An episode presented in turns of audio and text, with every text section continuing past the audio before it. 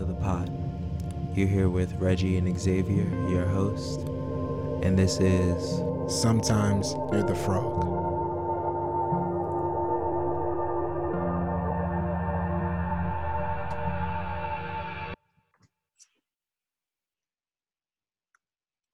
Hey, what's going on?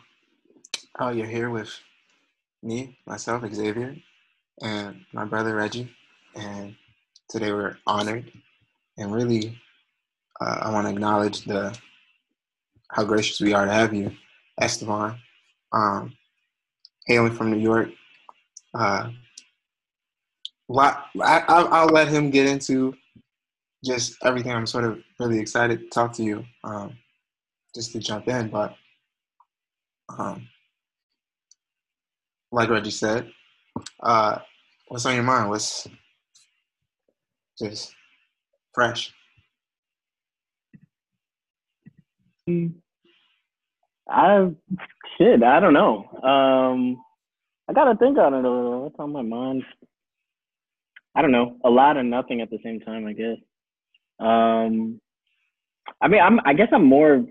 I don't know if this is like podcast talk, but I'm more interested like what it's been like for you guys. You're both coming out of school right now. I am. Um, yeah, I'm fucking done. Yeah, what what's that been like? Like, because when I met you was crazy. It was like basically like the day that you guys found out everything is like shutting down because of COVID. Yeah, two days before the COVID uh, shutdown. Yeah, So it's almost yeah, like a year now. That's so crazy that yeah. it has been uh It's moving. been Like, like nine months. I think that was March, and now we're in December. Like it's crazy. Yeah, I, I, yeah, I guess I'm. I don't know. Like I, I don't know what to talk about in terms of like what's been on my mind, but that's something I've been thinking about a lot. It's like they're about to shut down indoor dining here and stuff. So like any friends of mine that work in like restaurant field, like their whole year has been like fucked up. Or like um everyone I know that's in school right now, like a rough time to come out of school. Um and then yeah, you know, like that's some that's stuff that's been on my mind recently, basically. Right. Um, but yeah, I don't know. Like, what? So you're both in Chicago, right? I'm in Chicago. Uh, Reggie's in Philly. Oh, you're in Philly. No, I'm back in Maryland now. I Oh, was you're in Maryland.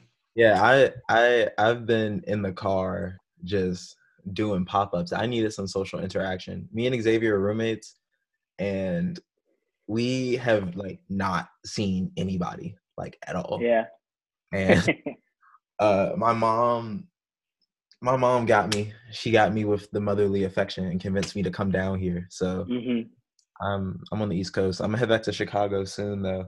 Um yeah. Yeah. I'm- You uh, you want to be in Chicago long term? Uh, I don't necessarily know if I want to be in Chicago long term, but that is like my placement right now. Like, Yeah. Yeah, I didn't. I didn't mean that as like in a judging way and all. Oh, it's just no. more like like I'm also that's something I'm interested in. It's like I don't know. Like I'm from New York and I've just always lived here, but it's like I have a lot of friends that move here and don't like it, or like it's just not necessarily the right place for them. I'm kind of interested in how that's changing, maybe in terms of art specifically. Like I have a lot of friends moving to Philly, um, and I get it. Yeah. Philly, Philly looks like I yeah. A lot of my friends that are freshly graduate have been migrating to Philly. A lot of my print friends, a lot of my like Yeah. folks like. But also, I feel like it's hard trying to figure out where you want to settle for like studio practice folks because I'm like, not only am I worried about my rent, I'm like, where am I going to be working at? Yeah. Look like I need fucking nature. Like, I hate nature. also not a nature person. um, Be akin to just the New York lifestyle, though. yeah, no, totally. It's like, everywhere. I mean, I guess like everyone I know that grew up here either is fully into it, like I just want to be in an urban place, or is like the opposite and end up moving to LA usually or something like that. You know, like I want space, I want kind of a more relaxed lifestyle, I want nature, I want sun, I want warm weather, but not like oppressively hot weather. You know? Um, yeah.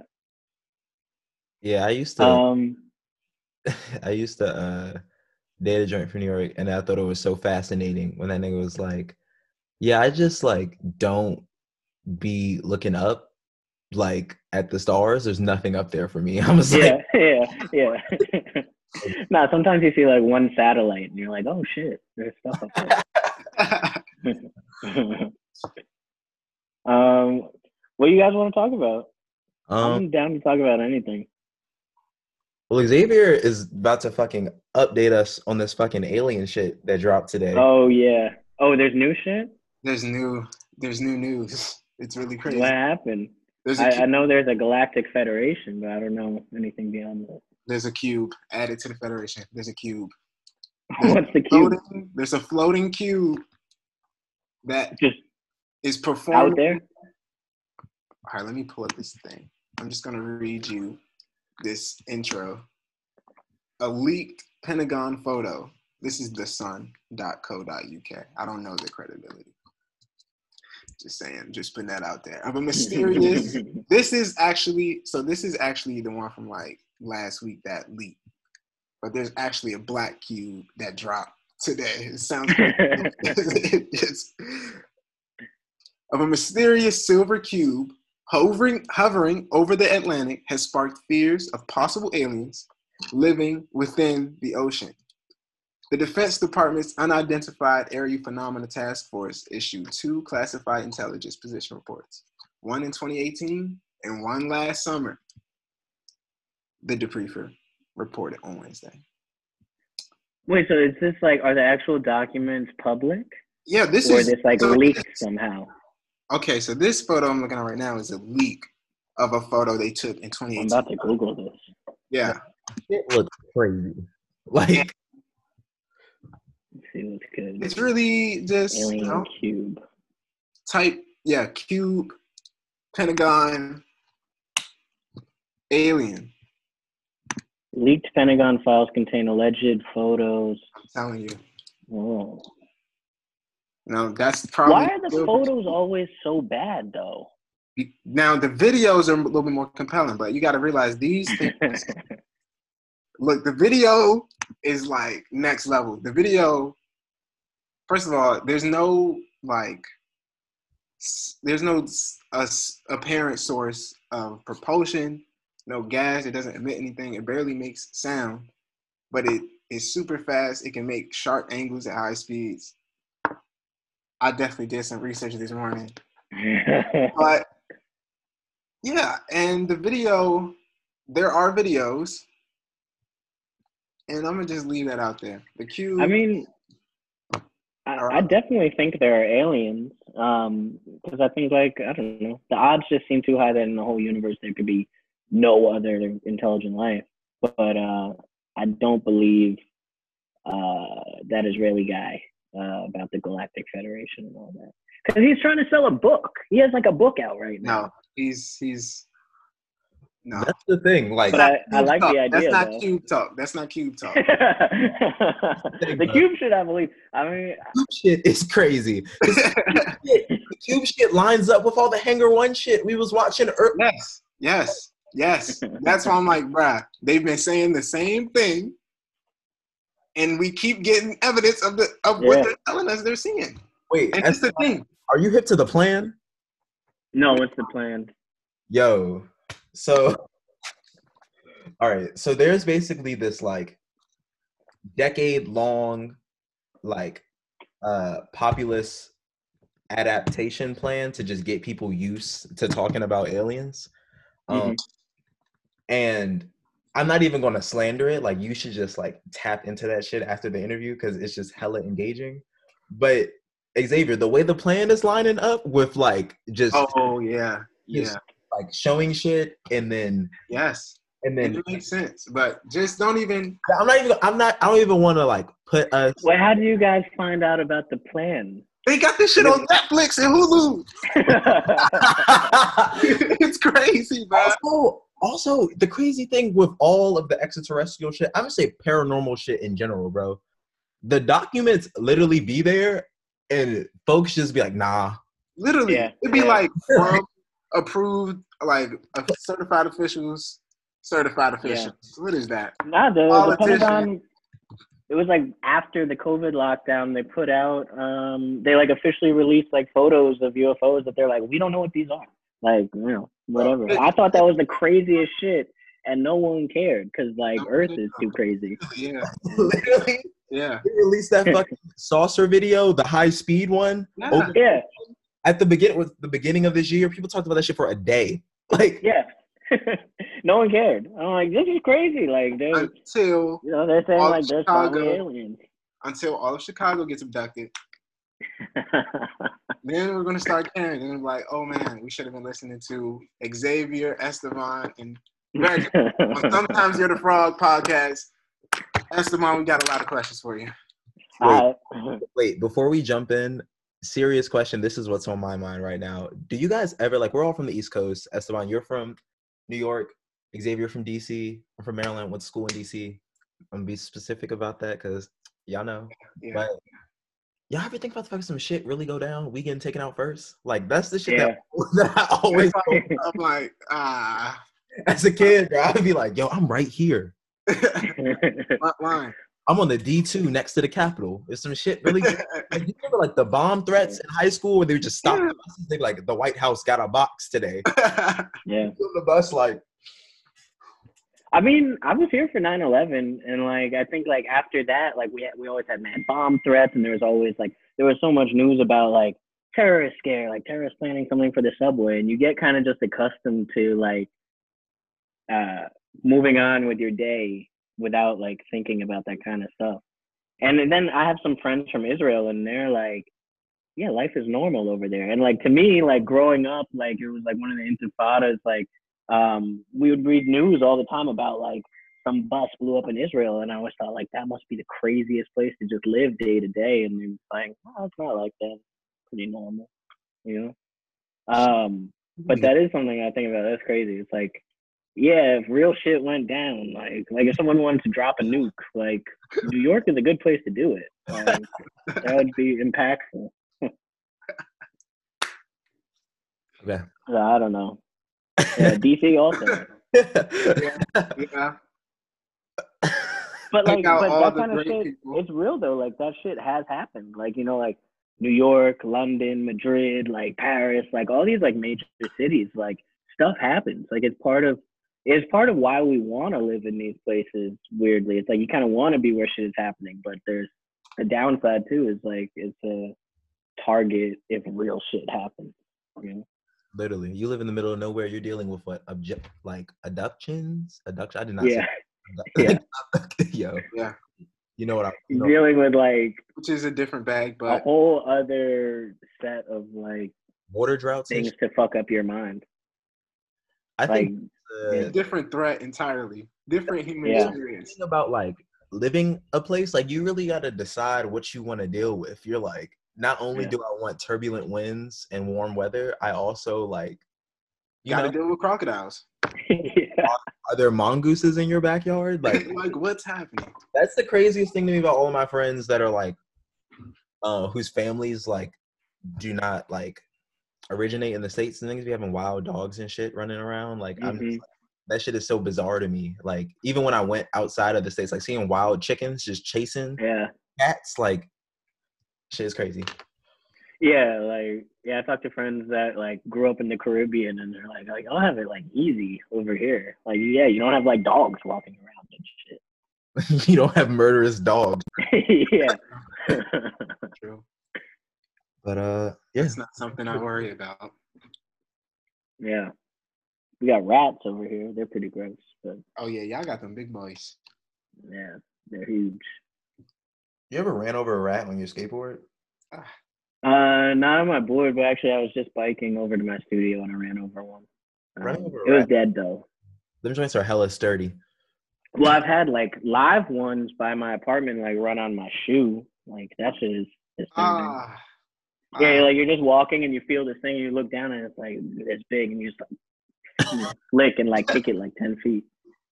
yeah Yeah, gnarly the rats are alright. The roaches are the worst part for me. Like though, I I have like a phobia of them, so that makes New York rough in the summer. Yeah, rightfully so. They could take you out. Yeah, they live through anything. So anyway, let's not talk about roaches. New York is dark. Yeah. Yeah, actually, that's something I was like, like, so you guys haven't really been seeing anyone. Like, what's the day to day been like? Because New York is kind of normal in a weird way. It's like dark and normal at the same time. It's, it's weird. It's like uh. people are out socializing, but just everything shuts down at 10. So, like, after 10, it's like, feels so weird. Yes. See, it's funny because that's literally like Chicago. Like my That's. Chicago on a normal. Yeah. Cause you know, like I grew up traveling in New York all the time and shit. So when I moved to Chicago and the city shut down at like 10 30, 11 o'clock, that shit made me hella uncomfortable. That's so weird. Yeah, even when I was out there, actually, I uh, like walked out at like midnight to try to find food. And I'm like, there's no one outside. Yeah. Like, what's That's- good? And it's like cool for me. I'm like, DC, we used me and Reggie used to walk middle of the night all the time and see Yeah. others doing the exact same thing. Yeah, Yeah, they be indoors. I'm not used to it because New York, like until right now, it's like any time of day, like any time of day, any time of night, like no matter where you're at, like people are gonna be around. It's like it's like weirdly comforting to know like there's somebody within like half a block of me at any time. It's really weird walking around now or biking around or something and being like, damn, if someone wanted to rob me right now, like it's just me and him. That's it. Like, Perfect. Literally. yeah. Yeah. But we haven't really been like, I mean, for real, for real, like all of our friends joke about this, but it's very real. Me and Xavier, we just be training. We just be in the house, like exercising, trying Yeah. to start, and then just like on some mental fortitude training. Like we just be in the house, like, yo, like what's how do we get the best outcome out of being like stuck in this joint? Yeah. No, I, I think that's a really good way to approach it. I mean, got to use this time to do something. Everyone I know that's really spiraling has been like not trying to take advantage of the time. And then if you already have depression, it just makes it even worse. And it becomes this kind of like never ending cycle. Um, It takes over. yeah. Yeah. It's sad. mental health shit is going to be a huge conversation like moving forward hopefully. I mean it should have already been but. Yeah. I know anxiety is like on the rise. yeah. I i have a lot of friends that like this whole like covid situation like any kind of like mental kind of like like i feel like i'm like pretty stable. Like i don't have anxiety. Uh don't really have depression. Like but i have friends that like really suffer from those things and like it's just like skyrocketed that side of like their personality like the way that they approach uh, a pandemic. Like all my friends with anxiety like try to flee new york or just like really try to not see anyone and it just becomes this like really like overwhelming thing. And then all my friends with depression like they're super depressed now like even more so you know? Because there's like nothing to even like do like no way to be like outgoing and feels like all the opportunities are gone for like any kind of like window in the future or something And to anyone listening, it's not over. Okay. There's yeah yeah yeah yeah for sure it's important to talk about it, but it's hard. But when has it not been hard? It just they just Yeah. you know what I mean. It went from hard to very hard. yeah To put it like it's okay though, cause you alive. well, Not to be erasive of anybody's experience, but continue. No, but I, I kind of do feel like um like I've been working in the art world since I finished my undergrad degree, like working for artists as like artist assistant and stuff. I never made like any money. Like they don't pay you shit and there's no like job stability at all. Like you might come in and they're like, "Hey, so tomorrow's your last day because there's no more work." And so you always have to kind of like be like I don't know, suspicious might be the wrong word, but like always kind of like on point of like trying to figure out your next move ahead of time. Like, all right, I need to have options of like some other gig I could do something to like just like stay afloat and try to make things work. And in a weird way, it's like so now with everything being so precarious, it like it doesn't feel different to me really. But a lot of my friends that had just like a stable job or a stable career, it's like thrown everything crazy. Know? Well, that's the thing though. I feel like not only are people, I guess, like people's depression, like I guess becoming larger because everything's going on. Like folks just don't have their distractions, and I feel like Yeah. people who like really, really rely on structure and like not even necessarily comfort, but the comfort that comes from structure. I feel like this shit has really been challenging them, you know, to about like I don't know, like me and Zay, you know, we grew up skating and like making art like and being like we don't want jobs. So this Yeah. time for a lot of us that like are have already been in that bag is like well, I guess I'm Yeah. I can't go outside, but Yeah. I'm gonna take it day by day, but I, I watch a lot of my friends, like you said, who like were working like real jobs, like labor Mhm. intensive, getting yelled at by fucking white folks, like like jobs, like job jobs. And yeah, this shit sucks for them, but I don't know. It's been kind of cool watching them blossom into being more of an individual, you know? Yeah. No, I think this should be. It should be a moment that we kind of reevaluate all the past shit. Like, damn, like why did I want uh, this, this, and this out of my life, or why did I feel like I need to maintain that stuff? Like, I know a lot of my friends just in terms of where to live have really been like, oh, why did I want to live in New York? Maybe I don't need to live in New York. And I'm like, it's a bummer because I don't like seeing my friends move, but at the same time, I'm like, sometimes you see someone and you're like, I don't think this is really for you. Like maybe you shouldn't, you know, you don't need to do this. And then I think it's the same with a lot of jobs. It's like you don't need to keep going with that career necessarily. You're not like old yet, you know. It's true. A lot of people have. You're right. There's a rise in relocating, and there's actually people move to other countries that fuck it. Like, Yeah. Yeah. Be like in the mountains in South America or some spot in the rural Japan. Like just really stepping out and being like, okay, I don't know. I feel like now I'm thinking about uh, just how maybe some philosophical expression will start to rise in more people. Yeah. Got all this time to think. I mean, that's something traveling got fucked up for me from COVID. That sucked. Like that was annoying. But you know, for the most part, it's been all right. And it, I don't know. It's it's such a weird situation. I, I feel like it affects everyone so differently. Like the way it affects you has so much to do with like where you're at in your life right now. Like even like how it affects different age groups. Like my parents have been like locked in for like nine months now and I guess they're sort of cool with it, but that seems so rough to me. Like I haven't had a day that I didn't go outside. They have like days they don't go outside at all. I'm like, damn. I'm like, mom, you should go for a walk or something. Like it's okay. Yeah, the walks definitely go very far. Yeah, yeah. Not gonna hold you. Yeah, I had to start running during COVID. I, I was running like a lot in that like middle pocket, uh, where it was Yeah. kind of warm. I was like, yo, I need to get outside. Ridiculous. Yeah, I don't know what the next couple months are gonna look like because now it's getting like cold, cold. This is gonna be the darkest part of it, I think. yeah. You're talking about surge on surge. I don't even know what that means, but there's con- Yeah. concerns for that. So it's dangerous, but we'll make it. It's fine. Yeah, yeah, yeah. We'll make it. Um, Esteban. Pete Palais. I don't know. Palais, I think. Palais. Petit Palais. I can't speak French, so I don't know how it's.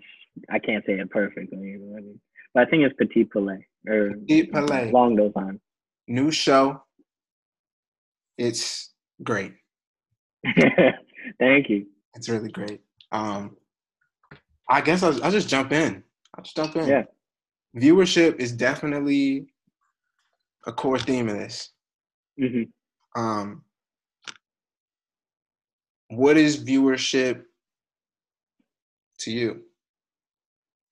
Um, you mean like audience?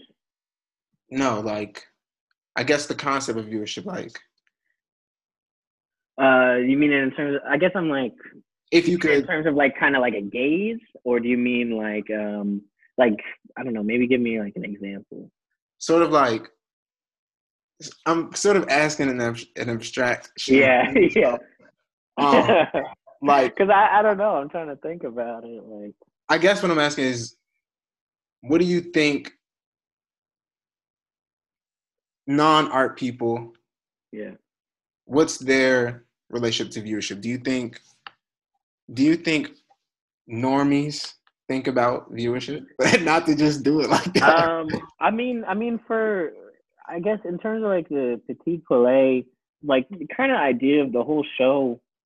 Um, there's been two shows, but this one is like the better version. Like I kind of see this as like this is like the full version. Um, it's basically that there's these busts in this museum that are like so like obvious and so like right there, but kind of get glossed over by everybody and everything in the museum more or less. Like the institution itself puts TVs in front of them and has like the ticket desk in front of them and there's no wall label information really about them.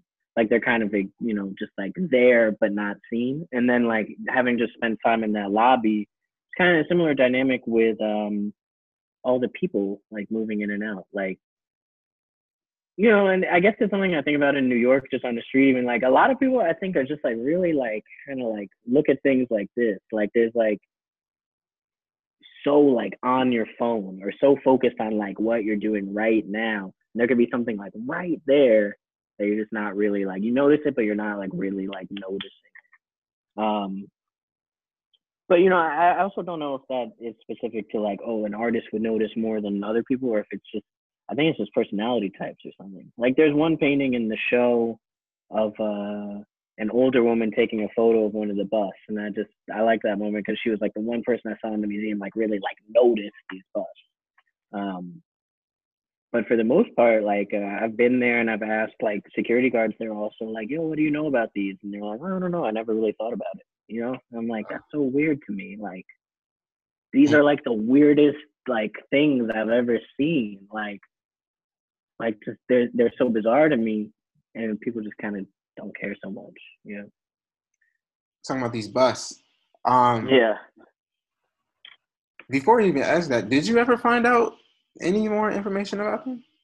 Yeah, actually, I did. Um, so in the new show, there's a, a letter I wrote to the Petit Palais, um, like trying to find the right balance of like kind of pressing them about like why are these busts here, like why, and really why is there no information about them, but trying to like frame the letter in like a nicer way, like you know, like I guess like kill them with kindness kind of idea of like yo, I'm really interested in these and I'm having trouble finding any information. And the subtext is like, because you guys didn't make any information available. Um, but basically, they're from Venice from the 17th century. Um, and it's kind of a genre of sculpture. Like, uh, I guess at the time, especially, like Europeans were making these uh, paintings and sculptures that are supposed to be like Moors. So they they really just took like people with like skin tone from like somewhere in like maybe West Africa or something, and then put like Turkish clothing on them, kind of like mashing up like two cultures that they kind of view as like the other, and have had like interactions with uh, in terms of like these are foreigners, you know, uh, and maybe even like some trade with them. So like they know like people that don't look like them exist and there's like a fascination with that but then it's like all right these are actually two very different like uh Culture. cultures that we're going to depict but we're just kind of mashing them together you know? Because we think it looks cool. Yeah yeah exactly it's just like not very thought through but then that's what's like so weird about the bus to me or so fascinating about them is like this thing that's like it's not thought through like they're these those two busts probably don't depict real people. Like I'm guessing. I, I can't say for sure, but I don't think there was like a model. I think they're like just kind of like a imagined person or two imagined people. Mhm. I might be wrong and hopefully the Petit Palais will give me some answers on that at some point. But um it's kind of weird to me. It's like, all right, this is like an imagined thing that's supposed to be real, but there's a lot of care and craft put into them. And then the thing that's really interesting to me is that like the two figures look really like angry, but it's kind of like um it gives them kind of like agency in a weird way. Like I would imagine that like um if you're just a European person just depicting like the other I don't know, I go back and forth all the time. I'm like, is it is it more more interesting if they're angry or more interesting if they're just like calm? Like I don't know. But it, it gives me all these like questions and just keeps me interested like in them and like what was the artist thinking like when they were like making this? Like why did they make this? Like why did they want to like depict these people this way? And it's not like it's weird it's like because of i guess their clothes like it's it's not like an anger like if you watch like i don't know fucking like django unchained and like mm.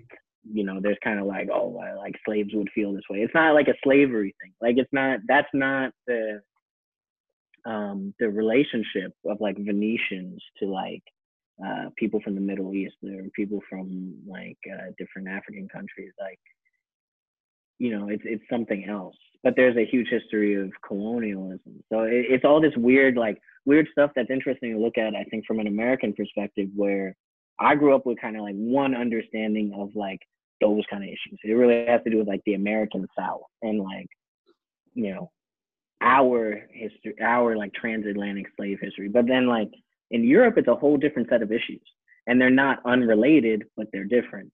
And that's like a, another like kind of interesting aspect to me of like that show. And even um the Petit Palais stuff is interesting to me even because I think American museums have a lot of the same issues, but I don't think an American museum would ever like show stuff that's so like obviously racial and have like no context for it. Like no like uh no wall text even like explaining like why we have this or something. Like i think american institutions are way more conscious of um like the potential to get canceled i guess than like the Petit Palais is like i don't think like an american museum is better but I just can't imagine them having like these really weird busts in the lobby and just kind of being like whatever about it. Right. right. Like if anything, they'd probably just not show them at all. Yeah. They're like, we're gonna get canceled if we show this in this climate. Like how there was that Philip Guston show that was supposed to happen that they just uh these four museums postponed because they're like it's too hot right now to show these paintings with KKK guys in them. You know it's weird too because like uh orientalism or just like that weird fetish of the other that like yeah the the europe like because you know over here we have like a a pretty stark binary that's built on like yeah a power dynamic but yeah like they really be like obsessed with like yeah. cultures on some like yeah we need to put them in a box so we can stay with yeah. them forever like i mean there's a whole history too of like european fetish fetishization of like like Asian, of everyone, like Chinese stuff. You know, like yeah, yeah. bro. Taco Tuesday, bro. It's everybody. everybody gets. Yeah, look, yeah. White people are like everybody's catching these hands, bro. It's really scary, bro. No, it's, it's nuts. But um, yeah, the the Petit Palais show. I mean, where it's going right now is like I, am not really planning to do another show of that material. Um, but I, I sent them a letter and I got a letter back and I can send you guys a letter, but it was basically just like asking a whole bunch of questions about this bus. And then they sent a letter back saying like, you know, we've never actually done like a study of these busts. Like we just like have them and we know who they were donated by. And the person that donated them said that they have to be in these two locations in the museum. And then, you know, I, I guess they got donated in like right after the war. So like 46. And I guess they just installed them. And then just like the museum has been like just moving and growing like around them without like interacting with them in a weird way. Like that's where they sell tickets at, and those buses just have to be right there. And they never like thought about, oh, well, maybe we'll alter, you know, how our commerce functions in relation to these buses. And they're like, oh, we want some TVs that give information about like the cafe and stuff, and they just put those TVs like right in front of the bus. Like, you know, it's like really callous curation they're kind of just like, oh well, these have to be here. I guess whatever. You know, that's such a weird dynamic to me. So long term, I'd like to be able to like apply pressure uh, in a way that gets them to actually like recontextualize how those busts are shown and give them some kind of like space, you know, like and focus. Because I think they're really interesting. I think um, you know, that whole European thing of like fetishization, like it's real and it exists. And I, I think I, you know, I think they should show those busts. Like they have them, and I think they're interesting. Like the problem to me is that they're kind of like ignored, but not ignored. Like I would prefer if they were really highlighted and there was like wall text and stuff that talks about all those issues. Like these are part of a genre. Like this is part of like a mindset that like exists in our culture. And these busts kind of represent that. And we're not saying that mindset is a good thing, but it's something real. Like, you know, like I mean, I think you're definitely doing that with the work. Um, even if I don't have the context of the Venetians making this work and sort yeah. of collaging us together with this other culture. Yeah. Um, I still, the composition is like definitely directing yeah. me to these busts. Like, yeah. Not, and how you explain it is exactly my take. Like, I know I'm supposed to be looking at this, but yeah. I mean, I see these outlines of people, really yeah. realistic people, and they they look like real people. Um, yeah. We're actually going to be asking you about just your like approach to technique and mm-hmm. process and how you start making a composition. Um, mm-hmm. But yeah, I think you're definitely doing all those things with the work. Yeah, I mean, the the show's gone really well. It's it's I've been feeling really lucky this year that like I had that show lined up before COVID was like something I was really thinking about, or I, before it even existed. Actually, like this show was planned uh, a year before it opened, um, and then you know I just got so lucky that like the show was able to actually still happen. Um, that the art market didn't like collapse completely, that the gallery didn't go out of business, um, that the gallery didn't have to close. You know, like Berlin has been a place that stayed open. Like I'm really lucky in that regard. If I if that show was supposed to be in London, it might have been more fucked up. You know. Um, and then um, yeah, I'm just I'm just lucky. Like you know, most of my friends have had work slow down or stop. And it's been the opposite for me during COVID. So I'm blessed. And people got to see the show still. I'm sure that part's probably gotten a little fucked up. I think more people certainly would have seen it uh, if it had been last year. Without a doubt. But but that people got to see it at all was really great. And like at least in Europe, a lot of people have seen it, which is cool. Which is fine. Yeah. Because now you're doing that conversation this international yeah. conversation international yeah yeah exactly and like you know that i guess that's my hope for petit palais stuff like i don't really want to do another show of this material unless there's some kind of like if a if a museum level institution wanted to do a show like i would do it um but other than that uh unless there's some kind of like development in terms of like my dialogue with the petit palais and like oh like maybe we should like change these or maybe we should let like have like a fred wilson type artist intervention or like you know something like that um i probably won't make much more work related to this.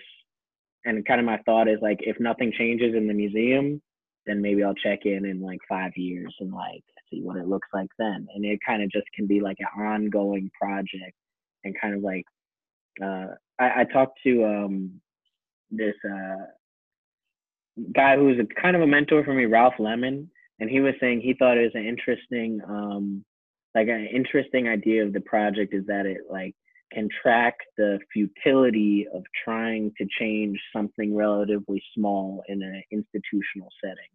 So it's like making all these very laborious paintings and stuff about these two busts and like to kind of end the series, the museum could just move them. Like that's all it would really take It's just like move them to like a more in front of, A real room.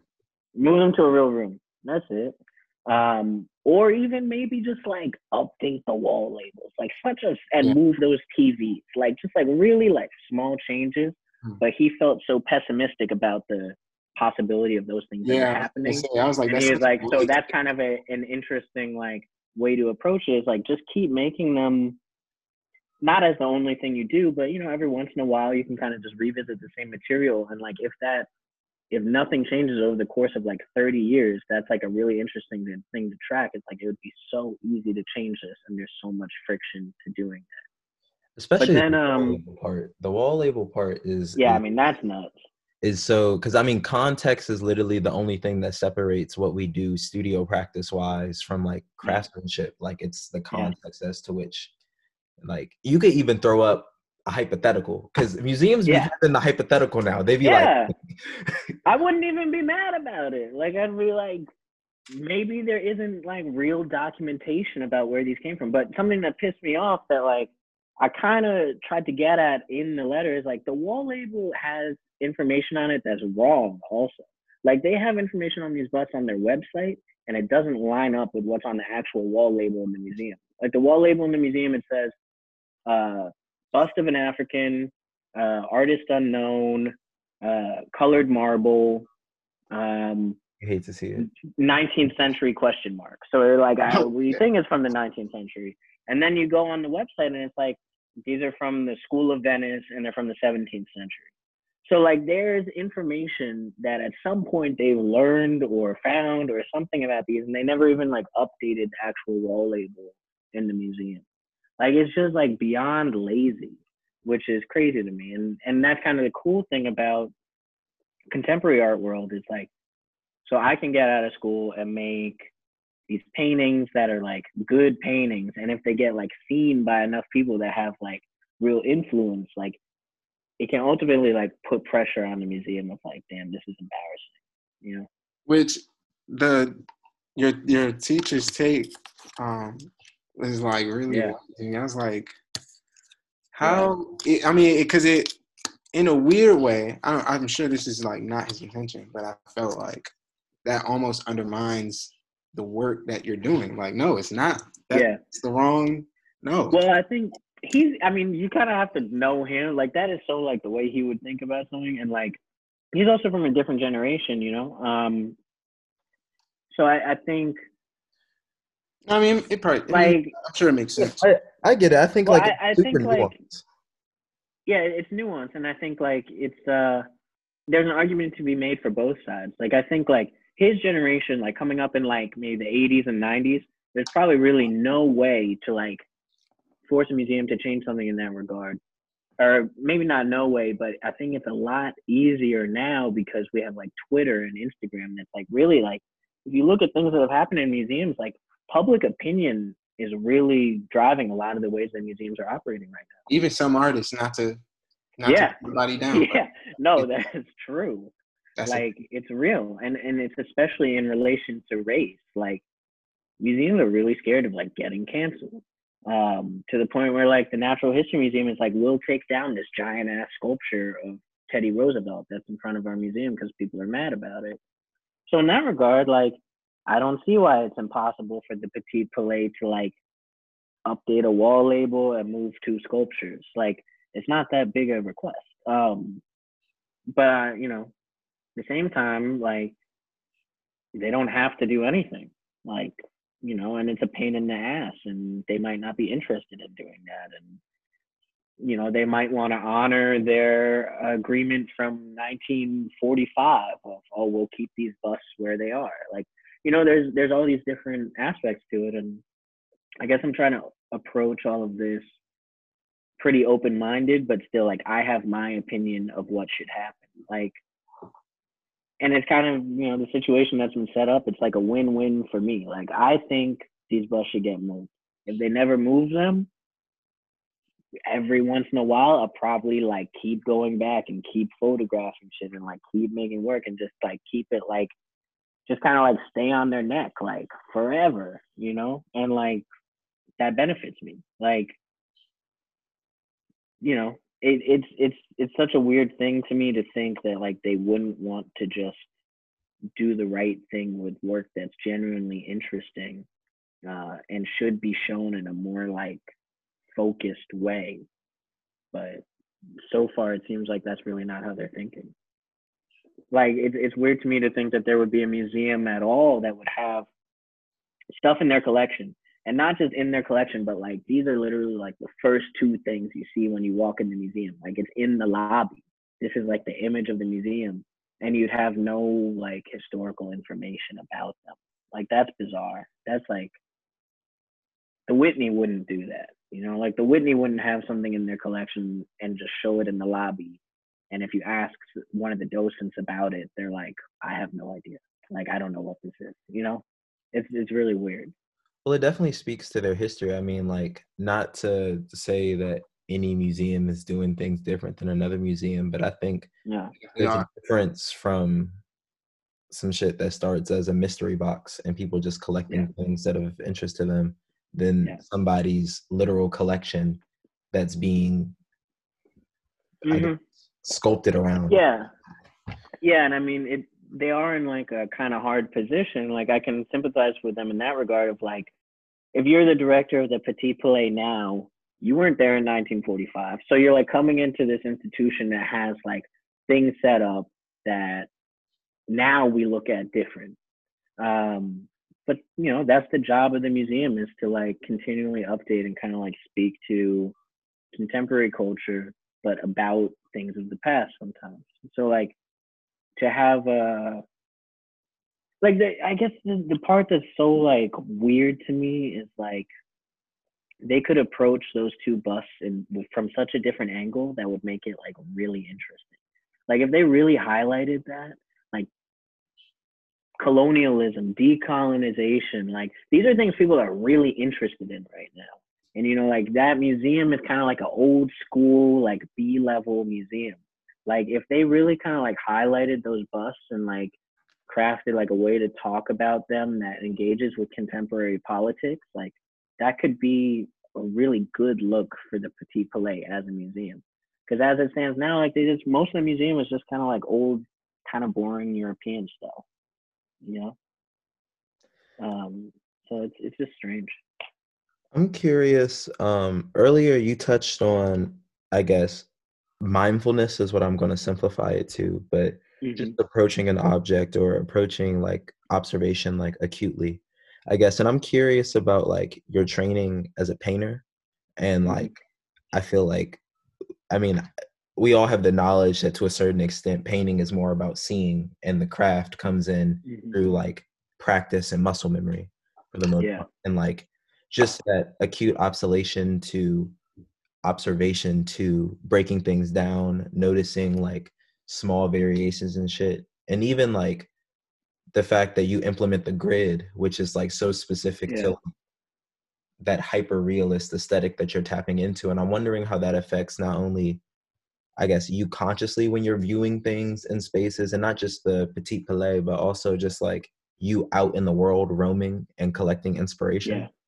But also like how does that like type of intimate observation or critical observation, I guess, challenge you in the studio sense? Because to a certain extent, you know, like you're definitely challenging the museum, you're engaging in this conversation, you're making beautiful paintings, but you're still your own capital and you're still Mhm. noticing things like you're hip to your finesse. You know areas to where you could, you know, put a little turpentine here, a little Yeah.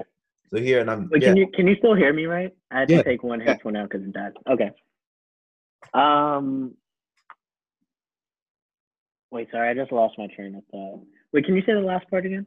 Yeah, just basically like how does your training as a painter and like having that acute observation to break down things affect like the way you know you observe things in the world?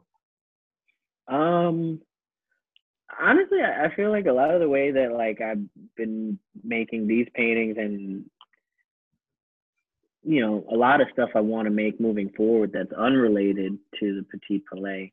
I just um all, a lot of times I have a camera with me and I like shoot photos of anything I think is interesting, and I just have a ton of photos. Um, and then you know, like if I find one that just has like something about it, like then I can go back and kind of like try to think about how to expand something. But like the Petit Palais really came out like I just went to Paris with my parents on vacation.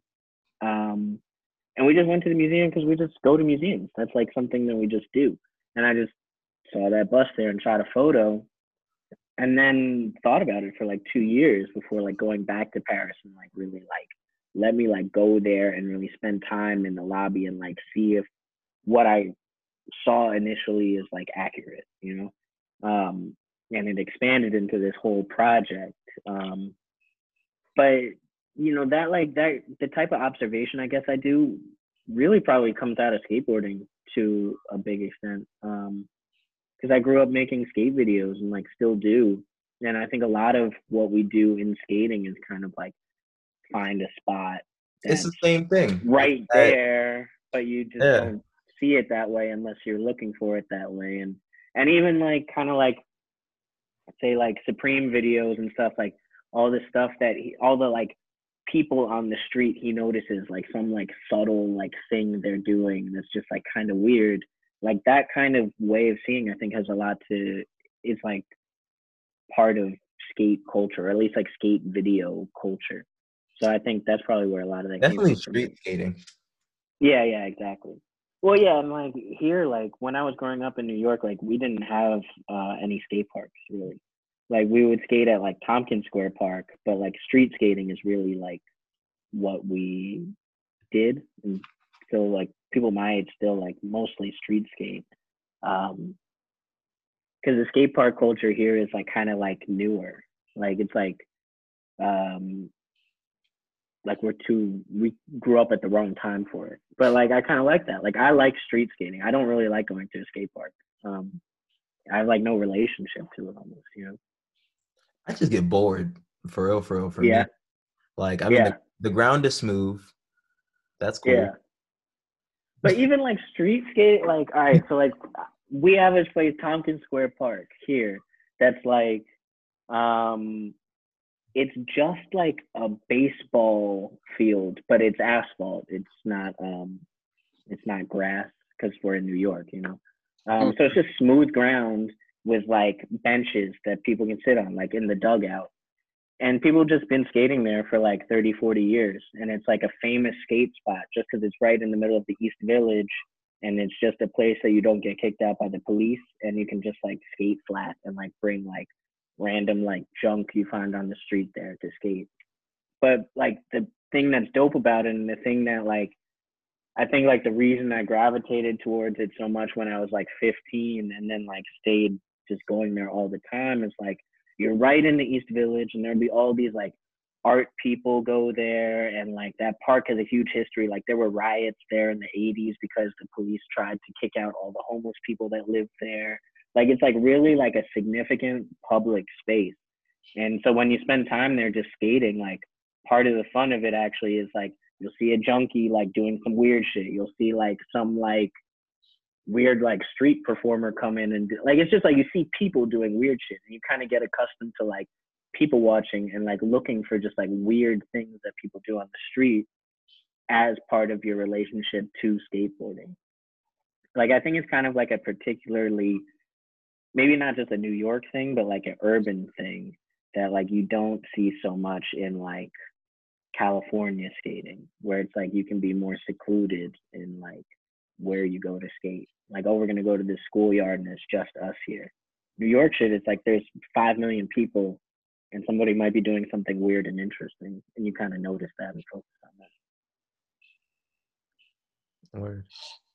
So yeah. that was kind of a roundabout question. Man. I'm no, no, no. Got was, oh, oh, and then I guess in painting, um, I don't know. I've just always like painted. Like that's just like a, a format that I'm good at using, and um, it just works for me. Um, so the grid, the reason for the grid is um, that's something I learned when I was working for artists. Like, especially like I, I used to make a lot of paintings for other artists. So they'll give you like an image and be like, this is what I want the painting to be. You make it because technically you're like better technically at painting than me. And the way that you do it, like this is how like Jeff Koons paintings get made.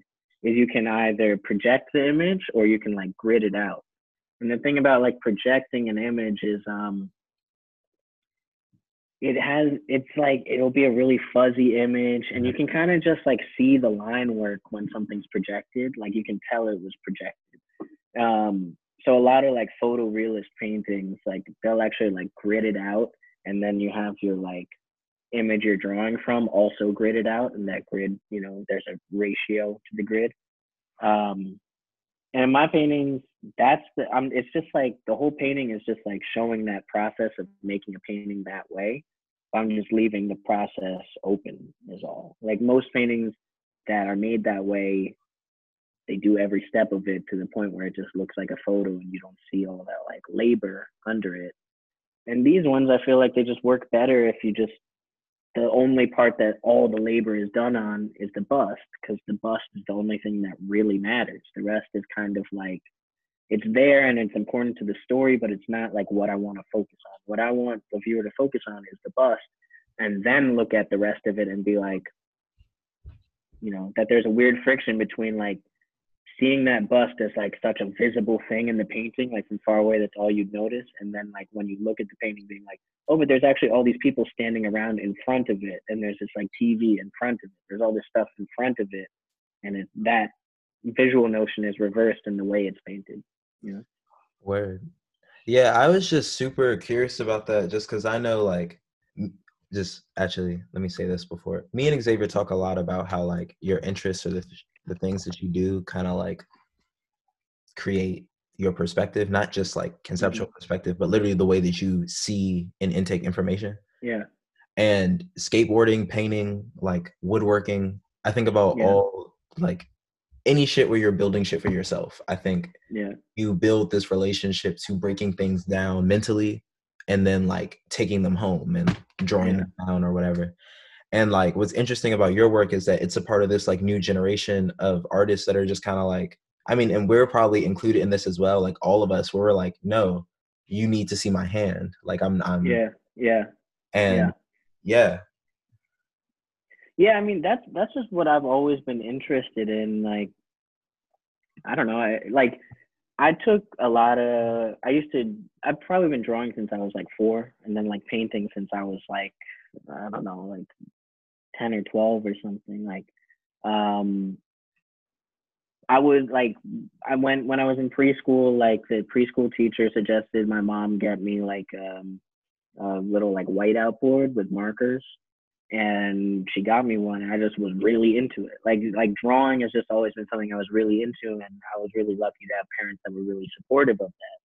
So they sent me to a school that had like specifically a really good art program because it was like oh, this kid is really interested in drawing, and for his age, he's really talented at it. Like we should try to like keep that going. Um, so the technical side of drawing and painting, like that's always been something that I've uh, put a lot of hours into and taken classes on, and also like drawn like comic books since I was a kid, and just was always into. Um, and then but like the the way of seeing i think really developed a lot from skating. And then also when i was an undergrad i did a lot of printmaking. And like in printmaking you have to kind of like have an idea of what you want your final image to look like and then break it down into steps and like plan out your steps. Like if you like say you're making an etching like you have to know that you're gonna put a ground on it and then know maybe where you want to remove the ground before you put the ground on it. Like you have to plan everything in the image making. And I think that informs a lot of the way that I make stuff. Because I have a lot of like painter friends who are really just painters. Like they don't draw, they don't print, like they just like work with paint and that's their relationship to it. And the way they make images is so different than me. Like it's a very like adding on process. Like oh, I'll just like put this and this, and a lot more experimental than what I do. The direct painters are on a, a whole different wavelength. Okay. Yeah, it's a whole different wavelength. They're, they're talking about something else. they're talking about something else. Literally, they're trying to document. They, they're trying to document what's going on right now. Literally, yeah, yeah, um, exactly. The impressionists. Yeah, exactly.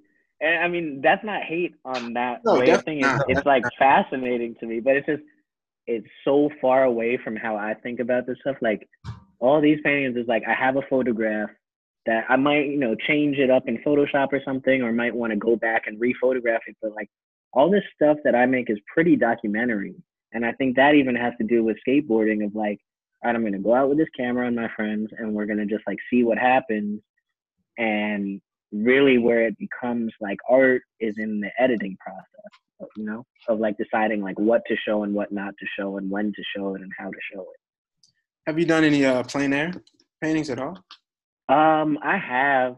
Uh, I used to do a lot more of that. Like, really, when I was an undergrad, I think I experimented a lot more, and like not just undergrad, but also like post undergrad for a couple years. And that was when I was starting to work for different artists. Um, but now I feel pretty honed into like my process of making work, and um, I'm lucky to have opportunities right now to show the work and I'm trying to take advantage of those opportunities. And I guess where I'm at right now with my practice is like I did two shows that were pretty successful with like this type of material. I have a lot of other stuff I want to make, and a lot of it is um, different content, you know, um, and even different forms. Some of it. Uh, so I feel like I have just like a backlog of like really like photographs to make work from, and like kind of like the same way this show came together is really like I made one painting and then you start to think, well, okay, maybe I could put these two things with it. Maybe there should be a marble floor that goes with it. Maybe there should be a video that goes with it. Maybe there should be a letter that goes with it. It kind of like blossoms into like a bigger thing than just a painting. And that's what I want to do with a couple other things. I feel like I have like two to three like different bodies of work I could make unrelated to this. Um, and the challenge right now is like trying to balance um you, know if you start like showing a lot it becomes almost like you have to like say no to showing any more of these things that are going well but you don't want to get typecast. And i feel like that's where i'm at right now with this it's like if i did another Petit Palais show and another one it'll be just like well that's what you do. And it's like i want my next show in new york to be completely different content. Um, and hopefully I'll have a show in New York in like 2022. That's what I'm kind of like, how I'm thinking about it now. It's like this year is kind of, this coming year, the first half of it is mapped out. It's like two group shows, and I know what I'm making for those. And one of the things is kind of related to the Petit Palais, and one of the things is completely unrelated and then I want to take the second half of 2021 to start developing like a full body of work of some other shit that hopefully will turn into a show in New York in like 2022. So, um, let's. Sorry, that was that was a mad roundabout. Oh no, I mean, we, we have these like tangented or even just sort of more pools of soup conversations all the time. Like yeah. and I will say this like off the record since like Zay is gonna like he gonna edit this shit. Or yeah. I don't know who, who wanted which one of us is gonna edit it yet, but yo, there's not a lot of opportunities to really express like a tangent and like, you know, real thoughts are formed in contrast. Yeah. So yeah. Live your truth, bro. um, yeah. I wanted to ask about your piece, Flanus and Reception. About what? Your piece is Flanus and Oh yeah. Reception. I hope I'm pronounce. I hope that's coming through.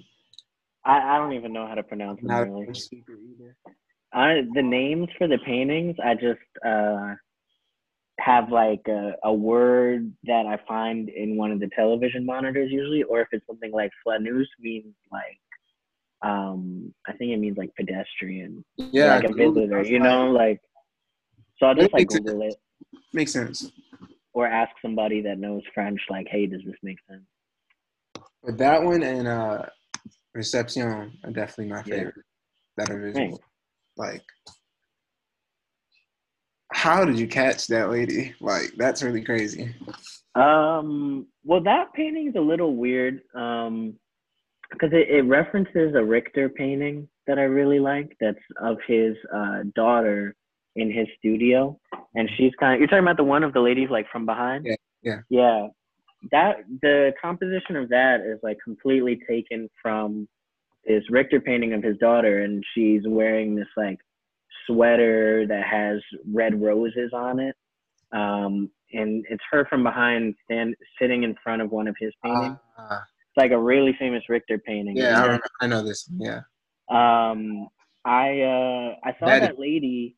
Uh, yeah, and then I saw that lady uh, at the museum taking a photo, like in almost the same pose. Um, and I shot a photo of her. Um, and th- you know that's kind of a weird part about all the work too. Is it's like, it's it's like there's not like consent in that way, which I think is uh complicated. Um, but so I shot a photo of her, um, and then like kind of tweaked it on Photoshop to like line up kind of with that Richter painting because I thought it was like an interesting like historical echoing the way that like Affects everything. the the motif of the Richter painting is like you're looking at somebody looking at an artwork, and the artwork is kind of like off off camera or out of the frame. Um, and I thought that made so much sense for this body of work of like looking at someone looking, and she was like the one person that's like really like engaging with like the central figure, and you just see the um, Yeah, on that phone. the bust on the phone. Um, that was the most uh, popular painting in the show for sure. Yeah, that, that's Um, I was happy with how that one came out. But that you know, a lot of that painting too was just like I really love that Richter painting and kind of wanted to make my own version of it. Um, like that's like probably my favorite painter. Like I really respect him a lot, and uh, I think you know it was funny talking to all these German people about it too, because he's German, super famous, and like yeah, it was just like funny the way people reacted to it. Like they thought it was like this one lady said she kind of thought it was like mad American to do that. Like you know, like like almost like a like damn, you really like gonna like make your own Richter like he's the goat. you know, like I'm like I don't know, like it's not a diss or anything. It's like respect. No, I definitely get it, and I'm definitely like more. I can. I definitely have been in the mindset of like, oh, let me pay tribute to somebody, but Yeah. then I definitely have also met others like international students who are like, I, I know, I know that that vibe. Yeah, Why would I do that? Like, I need yeah. it. Yeah, it's, it's it's different. Yeah, I don't I know. think that one that one worked. Oh, what? Oh, I'm no, sorry. sorry. What? Oh, I was just saying that one worked because it wasn't like you hmm. know, it's like it's it's obviously like supposed to be referencing the Richter painting. It's not Right. like you know, it's not like uh copycatting and trying to be like this is my shit. Right. Like the point of it is that it follows that same motif, but like the artwork being depicted, like the Richter one, she's in front of a plain gray canvas. Like it's just gray paint on a canvas. It's like the most like painting about painting, like painting not about race, about politics, about real life, like none of that. And like this painting is a woman standing in front of a depiction of another woman, but like of like wildly different racial background, cultural background, and like standing in front of like a depiction of somebody. Like it's like a whole different relationship to like the gaze and like the way of looking at art. Definitely. That's the thing that's so like wild about, I guess, painting. Like I was so when I spent some time in Italy on like a landscape painting, like mm-hmm. study abroad situation, and the thing that I found most fascinating was like, I'm in art school definitely, but like painters, as far as like tapping into your family tree of painting, tapping into like, mm-hmm. what inspires you, like that shit is a part of the culture. Like repainting Yeah. paintings is a part of the culture, and I feel like lots of other studio practice folks are not recreating other people's Yeah. shit. like I know painters who spend more time recreating and doing studies than they do Yeah. making I mean not their work but making, you know, their I used to work with a guy who like he makes his own paintings, but at least half the paintings he makes he are just like copies of old master paintings. And honestly, I think he's kind of crazy for that, but like I get it to an extent. Like, um, and something I think is cool about painting is like there's a history that I think every painter sees themselves as like potentially part of this like lineage of painting or like at least we like want to be Mhm. whether it's like continuing a tradition or breaking a tradition but in some way there's like a relationship to like the history of painting that's come before you so sometimes it's cool to make a painting that like references that and kind of like shows what you're thinking about and like who you look at and like you know I mean, that's definitely a big reason why I even do it. I'm like, y'all are tight. I think I could do better though. I think I yeah could, exactly yeah exactly think I could do it better though. Yeah. I mean, it's So, like I- music too. Like music builds, uh, and like film, like all those creative fields. Like you're building on what came before you, but obviously you want to be better than the people that came before you. Even if you really respect them, Mhm. it's competitive still. Literally. It should be competitive. Well, that's that like weird capitalist residue where people are like, "How are you specifically going to make money?" Yeah, like- yeah, yeah, yeah. And I mean, I'm a victim of our capitalist system. Um, but you know, it's yeah, it's I don't know, it's it's all uh, I don't know. I, I lost my train of thought. um, I'm glad I'm glad you liked that painting, and, and people did um, really gravitate towards it, which I was happy about. Um, because that was the one in the show that was probably the most uh, different than the rest. definitely has an effect. But the reception joint, that one Is that the is that the the diptych one? I forget like which is which. Um, the, the joint with uh like on the counter there's the bus on the counter. and there's like people gathering. Is that the one with the there's like like five ladies in jackets kind of in front of the I think so. Think so. yeah I yeah yeah those two are um there were two that depict like the female bus kind of in the lobby. One is like has like a super kind of macro view of the whole lobby, and then Yeah. one had like just the table with like this whole set of women in front of it that all had like the same type of jacket on, and then just like the bust is like right there. Um, It's, I mean, I was really happy with how this show came out in general. Like, I felt like compared to the first version of it that I did in New York, each painting kind of told its own story more in this one. Like the the first time I showed this like series of work, all the paintings kind of said the same thing. And this one, it's like every painting kind of has its own little like perspective on this like situation, um, which I thought was better and it was just cool to get to do it at this gallery because Tanya has a beautiful space that has like architecture kind of even like worked well with the show. Like there's these kind of like arches in the ceiling, Mhm. just like feel like they're coming out of the paintings, and um, and it was cool to get to do like wall to wall marble floor throughout the whole gallery. The only part that sucked was I didn't, I haven't gotten to see the show like in person. You know, I never will. So that's kind of a weird dynamic. Yeah. It's definitely weird trying to operate as artists in crazy world, crazy times. Yeah. In uh, yeah, I mean, Orange Country. I mean, it's like um, usually with a show, you I'll be like in the studio a ton before the deadline, like just working, working, working, and then you have like a little bit of time when the paintings have to ship to wherever they're going that you don't see them anymore, and you kind of just chill for like two days, three days, and then you go to the install. Like I'm just saying, like in New York, how it would go. Like then I would go install them and like get to see the show like come to life. Like even just seeing the paintings like in the studio versus in the gallery is a way different experience. Um, and with this, it was kind of like work a ton. Like you don't know if the paintings are good or not. Like you think they're good, but you never really like know. And then they just like, you know, they came and picked them up and they're just like gone now. And then it's like I know the show exists and I see the documentation of it. I'm really proud of how it looks, but it's like it still feels like they just were here one day and then like gone the next. Like I don't know like what happened to them, you know? What's that like for you? Um, just being like a young contemporary maker at a time where people are more accustomed to documentation than like going to the exhibition. You know, people are looking at photos. Yeah. Of it. I mean the, the documentation part is really important. Um, beyond that, I mean, it's it's weird. Like I, I was talking to um,